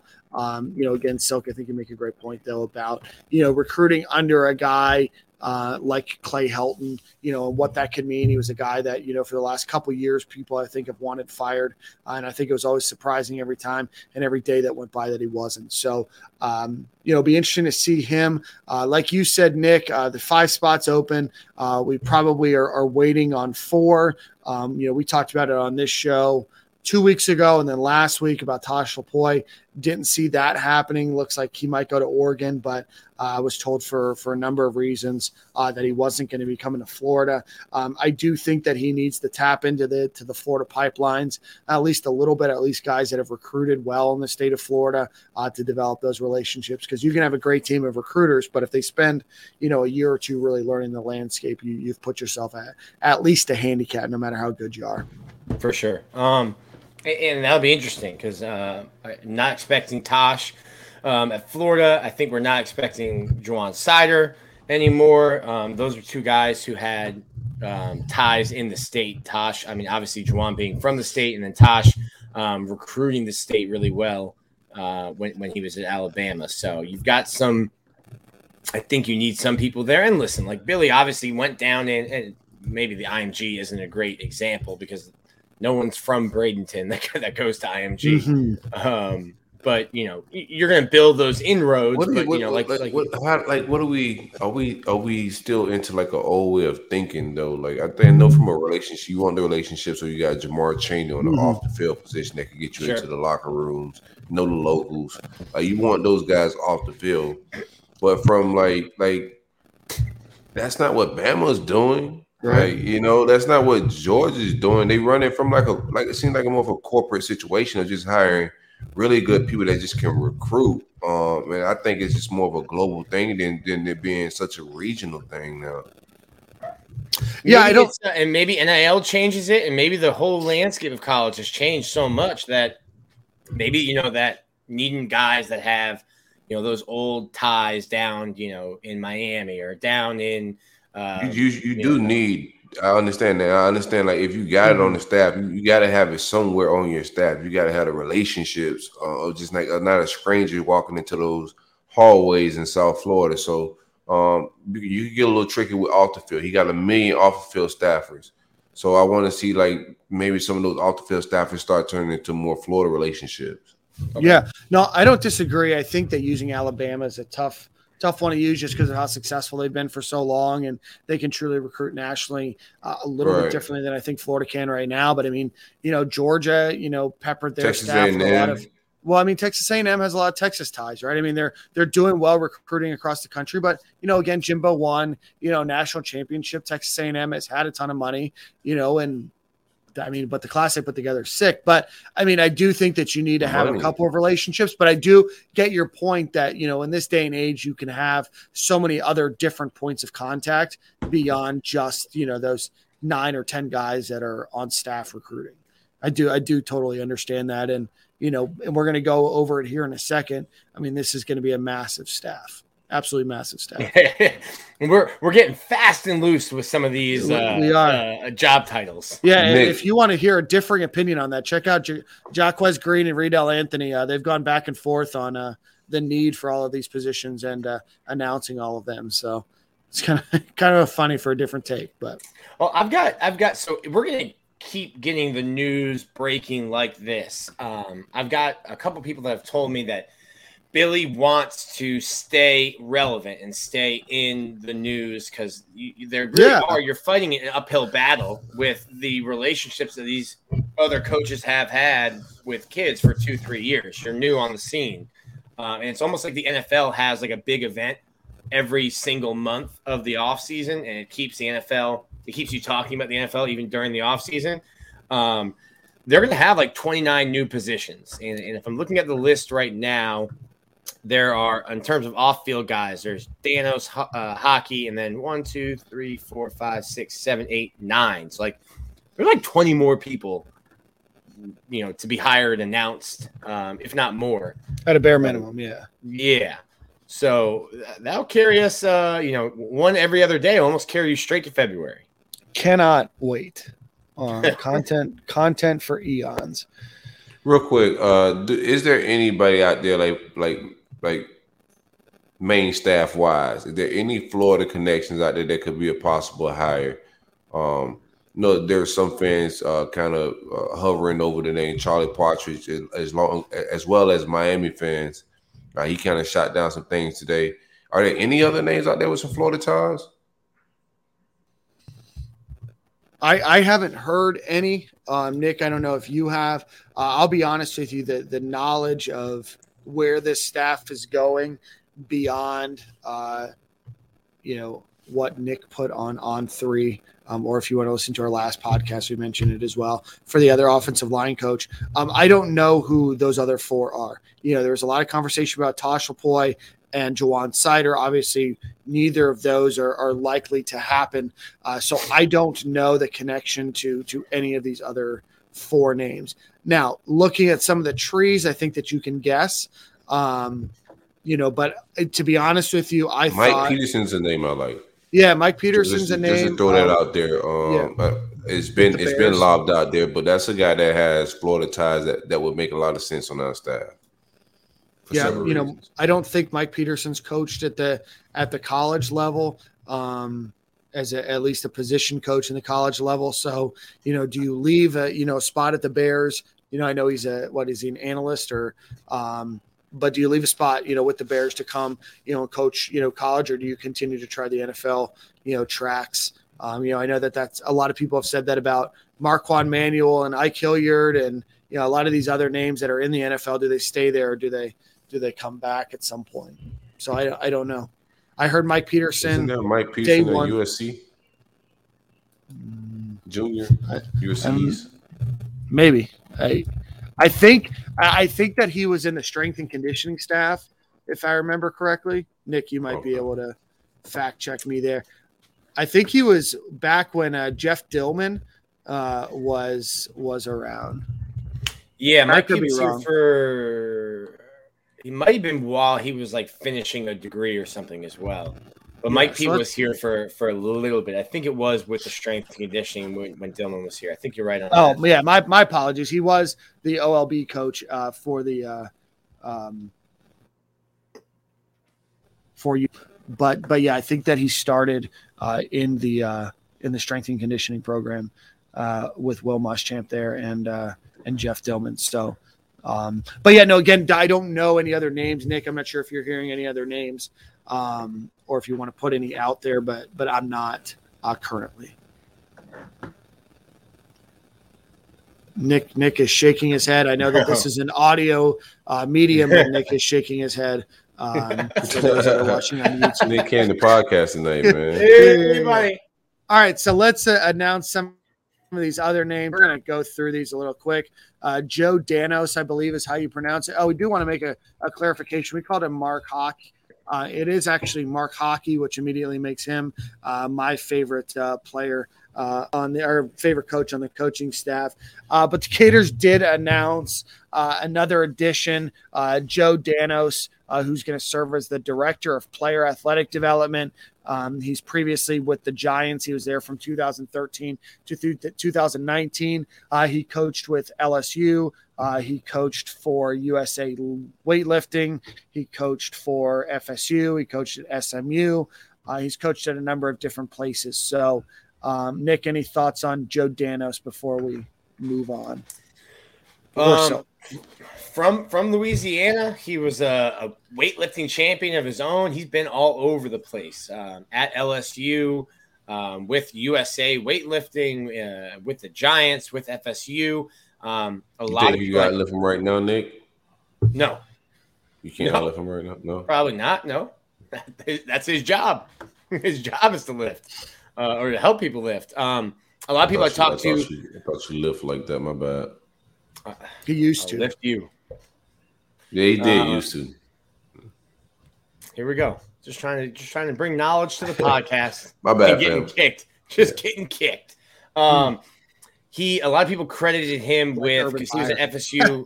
he was at oh man, bro. We need to get Urban back on the pod. I don't know. if He's I- got some Urban, questions. man. Yeah, yeah, yeah. I don't know, We- I don't got know if some Urban will be doing any media anytime soon. Um, he uh, he was at FSU, and a lot of people credited him with the uh, the strength and conditioning program that led to FSU's uh, national championship. I like it. Very good. That's it. Very good. Um, let's I don't have any deep uh, deep hockey takes, man. Nick Nick got all the takes on that one. He got he's got hockey takes and Danos takes. All right, let's see here. Um, we already mentioned Ryan O'Hara, Jamar Chaney, Joe Hamilton, and Nick McDonald, and Andrew Burkett. Uh, Katie Turner, uh, big announcement on Friday, uh, is going to be uh, something called the Assistant Athletic Director of Recruiting Strategy uh, for the Gators. Previously worked with uh, Billy Napier at the University of Louisiana, uh, has spent the last two years at the University of Georgia overseeing a lot of their recruiting operations, uh, comes to the University of Florida, bright eyed and bushy tailed. Um, huge coup, huge name, um, big name, you know, in that world and in those circles as somebody that is incredibly organized and doing things really well. Uh, so big coup for Billy Napier and his staff there, Yeah, I- regardless of the relationship that they had before, in my opinion. Yeah, it. Um, I talked to somebody. Their their son is being recruited, um, and and they've done unofficial visits both to Georgia um, under when Katie was there, eh, under that their current staff, and at Florida under the previous staff. Um, and and they are Gator fans. Would love to come to Florida, but he he was telling me about his son's night and day experience from the unofficial visit to Georgia and how everything was run, how everything was organized and how they took care of you from start to finish of the visit for an unofficial visit, not even an official visit, and just how kind of disjointed things were. And it just the Florida visit did not live up into in any way, shape, or form to the Georgia visit. Um, not hmm. only is are you getting someone who was part of one of the architects of that great experience that this that the person I talked to son had at Georgia, you're taking that away from Georgia, at least a Right. part of it, and adding it to your adding it to your staff and to your operation. So I think that is you know almost like addition by subtraction. You're you're hurting Georgia while making your Right. operation, your infrastructure better.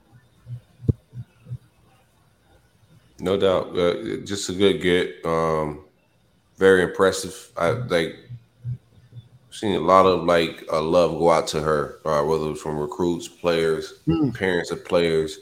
Uh, I thought was really dope. Uh, and then that, that speaks to uh, his relationships. I mean, shout out to Billy. Um, all these coaches are going to be good, as good as their relationships. We got to see Dan's relationships last last time in the hires in the friends he brought. So Yeah. um, these guys are gonna bring their friends, man. We just better hope they have good friends. No, I agree. Um, no, great, uh, great get for for the Gators. I think that she's she's a obviously that's a, a very elevated title from what Florida's had before. Um, and we're going to mention another person's name here shortly, uh, who will likely be in a in a somewhat similar role as well. I can see a couple of people uh, building out this department in what was probably Lee Begley's role, Lee Davis's role, pardon me, um, and, and building out a, a bigger team more than just uh, maybe the one or, or two people. Uh, so Jacob LaFrance, a guy that we had mentioned before as well, uh, had been there for a while, but his uh, position was announced as director of player personnel. Uh, Doug Deming uh, was announced as well, director of recruiting innovation, uh, which I understand is a guy that is going to oversee a lot of video and creating videos. Uh, really impressive stuff. If you haven't, you know, watched, you know, the U uh, University of Louisiana videos uh, that they put out, uh, just incredible work, both from a, a hype perspective, but from also like just good content and good thoughtful creation of that content. And I know a number of people have asked about you know him and, and i don't know if we have an exact answer other than you know people have asked about kevin camps you know he was specifically mentioned by billy napier for the hard work that he did uh, so you know it's our hope and uh, and thoughts that uh, that Kevin Camps, you know, friend of the show, friend of the podcast, and a and a friend of all three of ours, uh, will will stick around, you know, No doubt. hopefully into this staff. Um, finally, the the last name that was announced is Ashore Pira, who is the assistant director of football operations, logistics, and analytics. Um, you might He like he's having a Recognized- good time. yeah, you might you might recognize a short period. We talked about him on the last show uh, a little bit. Uh, actively recruited for Billy Napier and for the Gators. Uh, you know, during the the ten or twelve days that they had before National Signing Day, was all over the uh, all over the country. Um, former high school football coach uh, was an analyst uh, with uh, with Billy over at Louisiana, and then uh, you know has moved around in that uh, football operations department and onto this staff here at the University of Florida. And then finally, the last name that we're going to mention is a name to to look out for. Um, she was previously uh, in a similar role uh, with the University of Florida, and, and I may be saying this wrong. Uh, is uh, Briaja Wade, uh, director of on-campus recruiting uh, for the University of Louisiana? It has been our thoughts and knowledge since Billy Napier was hired that she would come over after the bowl game and after National Signing Day. She put out an announcement uh, this evening, a few hours ago, thanking uh, the University of Louisiana for her time, all of her friends, uh, coaches, fans, staff, administration, etc. Uh, so, what her title will be, who the hell knows? Because these guys are getting titles uh, that will rival any big bank in America. But uh, uh, another what is seemingly a great addition uh, to the staff. And we just tweeted out a, a pretty good article about her from uh, from the Draft Network. So so check that out.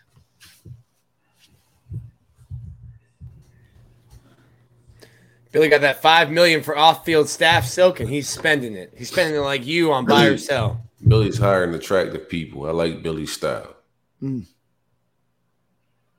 Like Nick's Billy's nodding his head like he has an opportunity to get on the staff. Pa- dir- uh, director of punting propaganda. I can see I it. nobody wants to be around ugly people. Dan. That's true. That's true. that's a fact, right? That's that's fact. Was it Will Um, Muschamp that said, like, have you seen his wife? I know he can recruit. Was that Will? Shout out to Will. Will got a shout out to Will's wife. Shout out to Carol. Yeah. Yeah, shout out to Carol. Will Shout Will's a, to was a recruiter. Um, no, I don't. I don't think that that was Will Muschamp. I think that, but it might have been. Who who who knows? I think that's been said multiple times. Who's to say? Who who's who's to say? Who's to know? Um, All the other college other football fanatics always get weird when new hires go happen. Everybody go looking at like, like all the coaches' wives. Oh, this guy can't recruit. Look at his wife. Just Fans, disrespectful. fans are Yeah. crazy, man. Like you see what fans do, disrespectful. bro. His wife's hot. He can recruit. Moving on, Dan. moving moving on, moving like, on. like like what a what a what a uh, ideology. I like it. Go ahead. Yeah, ahead. remember, but you have to remember that the hot crazy scale too. Um, anyway, we can talk about that later. So ahead, elaborate Vicky, the. Vicky Mendoza line. Yeah, yeah, yeah. Um, so in other news, Gators baseball in one of the what Nick you said six polls that are going to likely come out. Uh, the Gators end up number six uh, preseason for baseball. Nick is going to be actively working on getting Kevin O'Sullivan onto this program uh, before the uh, the season starts. Uh, but if not, it seems like the Gators uh, will have a a good good shot at another run, and we will certainly break down uh, baseball a bit more here uh, in the future. Outside of that. Um, There's a bowl There's- game. there's a a couple ball. days? Jeez, jeez, Louise, huh? In three days in beautiful Tampa, about that? Do Florida. we, do we have Uh, to do it? Uh, we can we can quickly gloss over that. The- the Uh, Florida- No, I'm in about the football game, match. the actual Oh. game. Uh, it, it's gonna be it's gonna be rough. I saw uh, so Florida practiced on Saturday. Saw that Tim Brewster, the tight the current tight ends coach, uh, was in New Jersey. Don't know if he's there. Um, some news though, like Jacob Copeland practicing and will play. Uh, Lloyd Summerall practicing. does he play? Who knows? Uh, he hasn't played much uh, in his career yet, but practicing. Those are two guys that are in the portal that will play. Um, Anthony Richardson had surgery for a meniscus tear, out for the game. So Florida riding with Emory Jones. Um, I'm concerned about Florida's level of commitment to the game and how prepared they will be Thursday. Uh, and and those concerns lead me to a concern on the final score. Hmm. Nick, what um here let's let's get our we, we broke down the game last week. There's been nothing new that has been either announced or uh, would uh, really change the, what I think is the the outcome of the game. Um, well, I didn't know if Emory was going to play, so that that that that was good news. Uh, Diabate, I didn't know. Silk was uh, getting his uh, Carlos Del Rio and Jalen Kitna lies ready. No, no, no, no, no, no, man. I'm gonna be in Atlanta, and I'm gonna be uh, choosing to be happy that day. Like Florida better come to play good football. If not, it's a, it's a it's a, it's pretty much a bye week for me. Atlanta is a magic city. Magic ah. City, exactly. yeah, yeah, yeah, yeah. I see the vibes.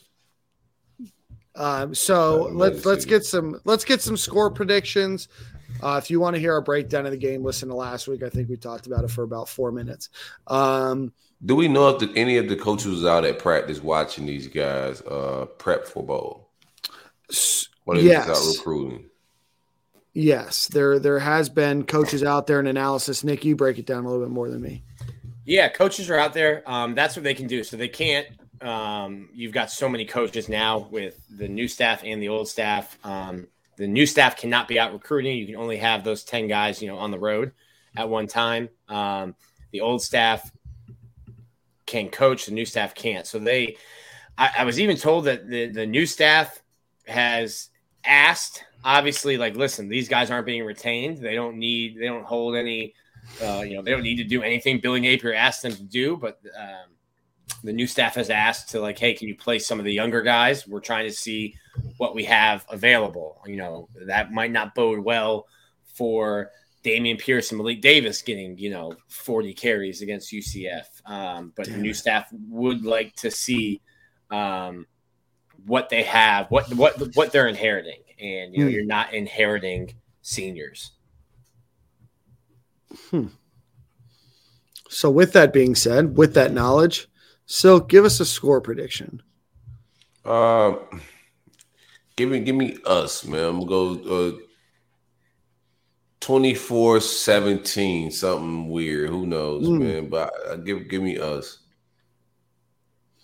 Nick. Dameon Pierce goes bananas. He's, he's gonna keep handing him the ball. I'm gonna go right off into the sunset. I think Silk had me muted. Um, I'm going to go UCF wins 38 30. Nick just knows how to turn people off this podcast. I mean, just, at least I waited until almost second hour. Like, what do you think UCF gives us problems with? I, I think it's uh, a, a, one team wanting to play the game and one team not. I mean, you watched a disaster last year. I don't I don't know if this team doesn't want to win. You know, I think that there's a connection to the coaching staff. I think that there's um I, I, I think that there's a pride to play. I think that there's other things, you know, FSU, things of that nature um, you know, vibes that that, that they're giving me. Um, I think that Florida's got a pretty good good chance to win this one. So I, am going to go with Florida, and I actually think that they're going to score a number of points. Um, that's that's quite a bit higher. I think that they're going to probably score like 38. Um, I don't think that UCS are very good defense, uh, so I like the Gators to, to, score 38 and to to maybe give up 24, 27. Um, but I do think the Gators win this one. Um, you know, pretty pretty good. Yeah, Silk's score was wild. Like when is this, when was the last time this defense gave up 17 points in a game? Vanderbilt when they when they shut Vandy, Vandy mm. out. Mm. Now you're taking away Zach Carter. You're taking away Mohamoud Diabate. Like you're you're missing. Shut Florida State out if we really wanted to. Like if Emory wasn't just like keeping them in the game, they might have not have scored. Like we really came to play uh good quarterback that week. Shout out to the C Rob, the C Rob and the Robettes, man. Uh, C Rob don't look like he get right, but they, they the C Rob and the Robettes look different than Graham and, and, and the Grahamites. Them boys was terrible. Them boys was mid. So That's it- nuts. It, it was different. Go go see Rock Cats on one Wednesday and then go see the Robettes the following. That's Right. That's that's, that's money. I like that. They they could have been that could have been golden about four years ago. So I'm interested to see who our other code, the other code DC gonna be. Um, that's what I'm, um, the rest of these hires. So it feels like at this point, because I was waiting on Thursday and Friday after signing day to get kind of busy with like college coaches kind of making their moves, and we didn't see a lot of movement on our behalf on Thursday and Friday. So my thinking is, man, are, are some of these? We did see one guy that was a college guy, right? So I think the rest of this movement may be pro guys. It could, Yeah. uh, there's some we're waiting on. Yeah, I think that there's going to be at least two probably pro guys. One that everybody's thinking, then I think there'll probably be a surprise. I don't know what it is, but surprise for all of us. if you've listened this long, hit up Dan's DMs. He's he's got the coaching, Get all all the sauce, yeah. all the sauces. Dan, give me the cash out. Let them know where they can tip you at. Yeah, yeah, yeah. That's a good point. Dan hyphen Thompson hyphen two on uh on Venmo. Um, all right, boys. Let's uh, why don't we round out the uh the show with a little Manscaped ad read, and I think I got to take us home with a song tonight. So Jingle bells, jingle bells. Your bells are not jingling properly if you have waited to this point in time to try to get you some Manscaped 2.0, Lawnmower 4.0. Uh, if you're trying to get any of that at this point for Christmas, you're late. But you can still make it happen before New Year's. Uh, the Lawnmower 4.0 is is a, a snag proof, skin safe technology. You can use it in the water. Um, it also is is is is uh, has a light on it. So if, if you're in the dark and you like to get set the mood and set a set the, a vibe while you're shaving and manscaping, um, you got the light to to navigate you through the forest a little Oh, bit good. there. Yeah. Make sure you don't get lost in the forest there, Dan. Um, coupon code SG at checkout. It's gonna get you 20% off and free shipping. Be sure to support your favorite podcast and protect those balls and do not use the ball deodorant on your beard. that's nuts. I cannot believe Nick said that. It's nuts. All right, boys. Um, whoo! I don't know what song. Um, so before we do that, again, a quick shout out to uh to Manscaped, Game Time Sidekicks, uh, Home Gang, Field gang. Apparel, and uh, and Brunt Insurance uh, for Happy holidays, man. Let's do some, let's do some quick quick holidays. Uh favorite favorite holiday movie. Oh, um, I'm gonna Home go. Alone or a Christmas Story. See, I don't. Yeah, I'm gonna go Home Alone two, uh, or the Santa Claus, the one with Tim Allen, um, or Elf. I can watch all three. Oh, Elf, that's elite. Is Home Alone 2 one of the only ones, like only movies where like the the second one was like holds up as well? It's probably a, a, like The Godfather, but there's probably a few like the, the sequels ever as good as the first. How y'all feel about um the Die Hard joints? Those are Christmas flicks, y'all.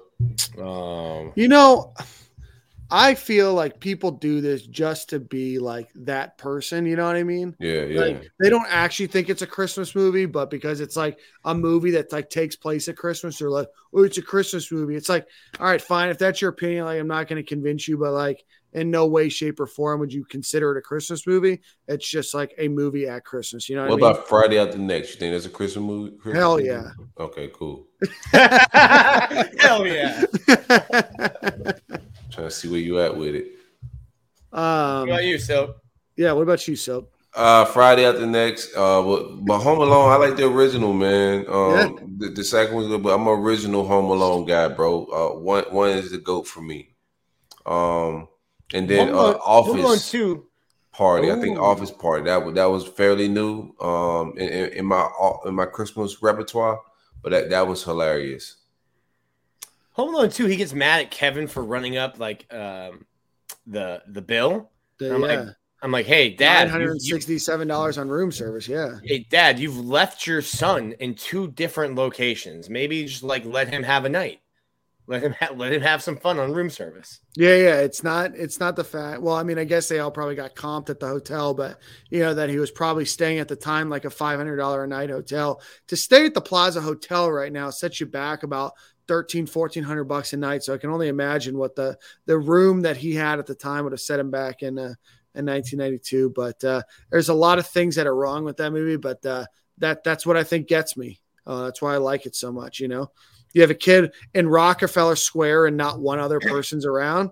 I went to Rockefeller Center and, and bro, there was two and a half million people there just standing around. You know what I mean?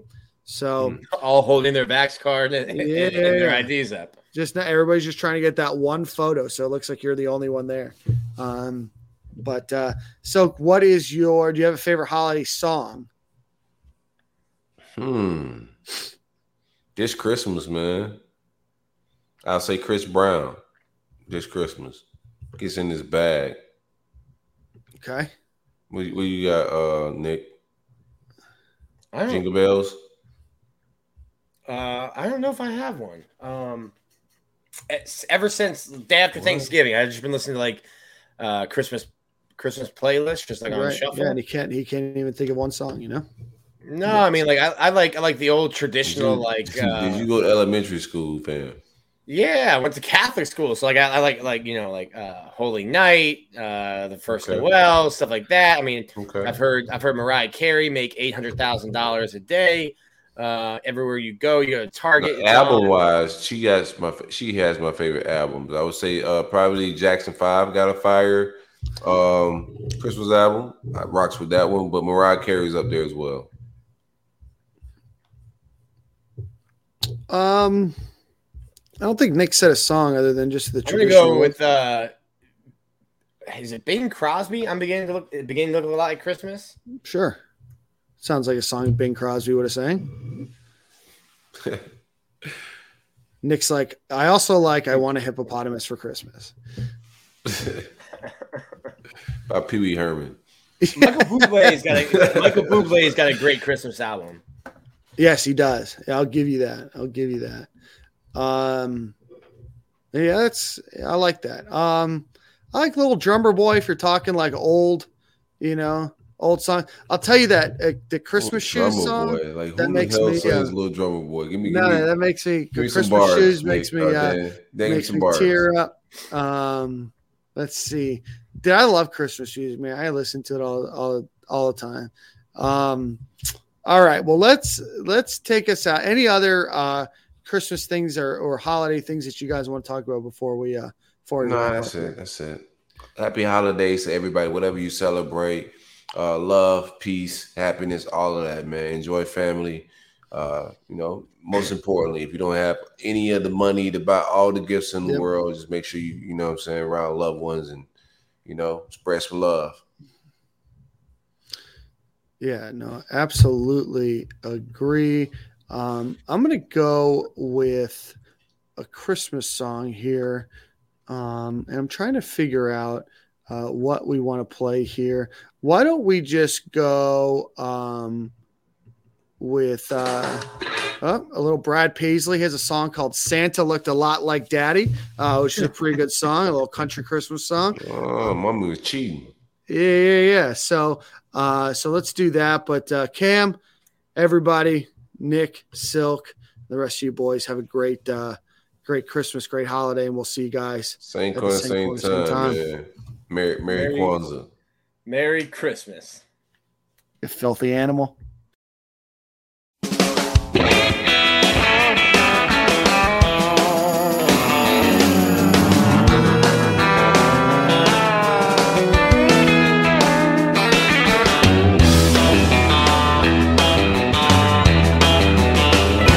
Well, Santa looked a lot like Daddy. Her daddy looked a lot like him. It's not the way I had him pictured. Santa wasn't much too thin. He didn't come down the chimney, so Mama must have let him in. Well, Santa looked a lot like Daddy. Her daddy looked a lot like him. Well, they thought thought that I was fast sleeping. They thought that I was tucked in bed.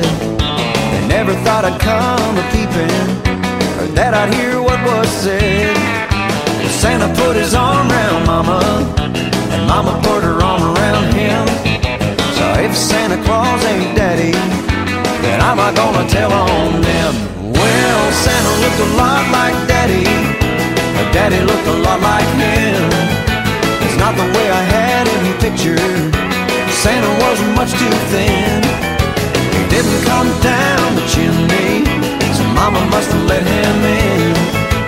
Santa looked a lot like Daddy, Daddy looked a lot like him.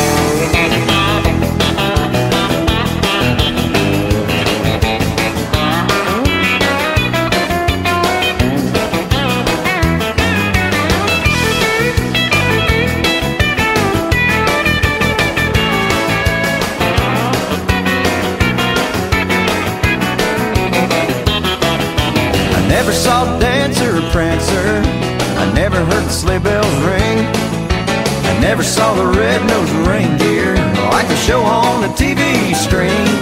But he sure brought lots of presents, so Santa Claus he must have been. He sure looked a lot like Daddy, or Daddy looked a lot like him. Well, Santa looked a lot like Daddy, or Daddy looked a lot like him. It's not the way I had him pictured. Santa was much too thin. Come down the chimney, so Mama must have let him in.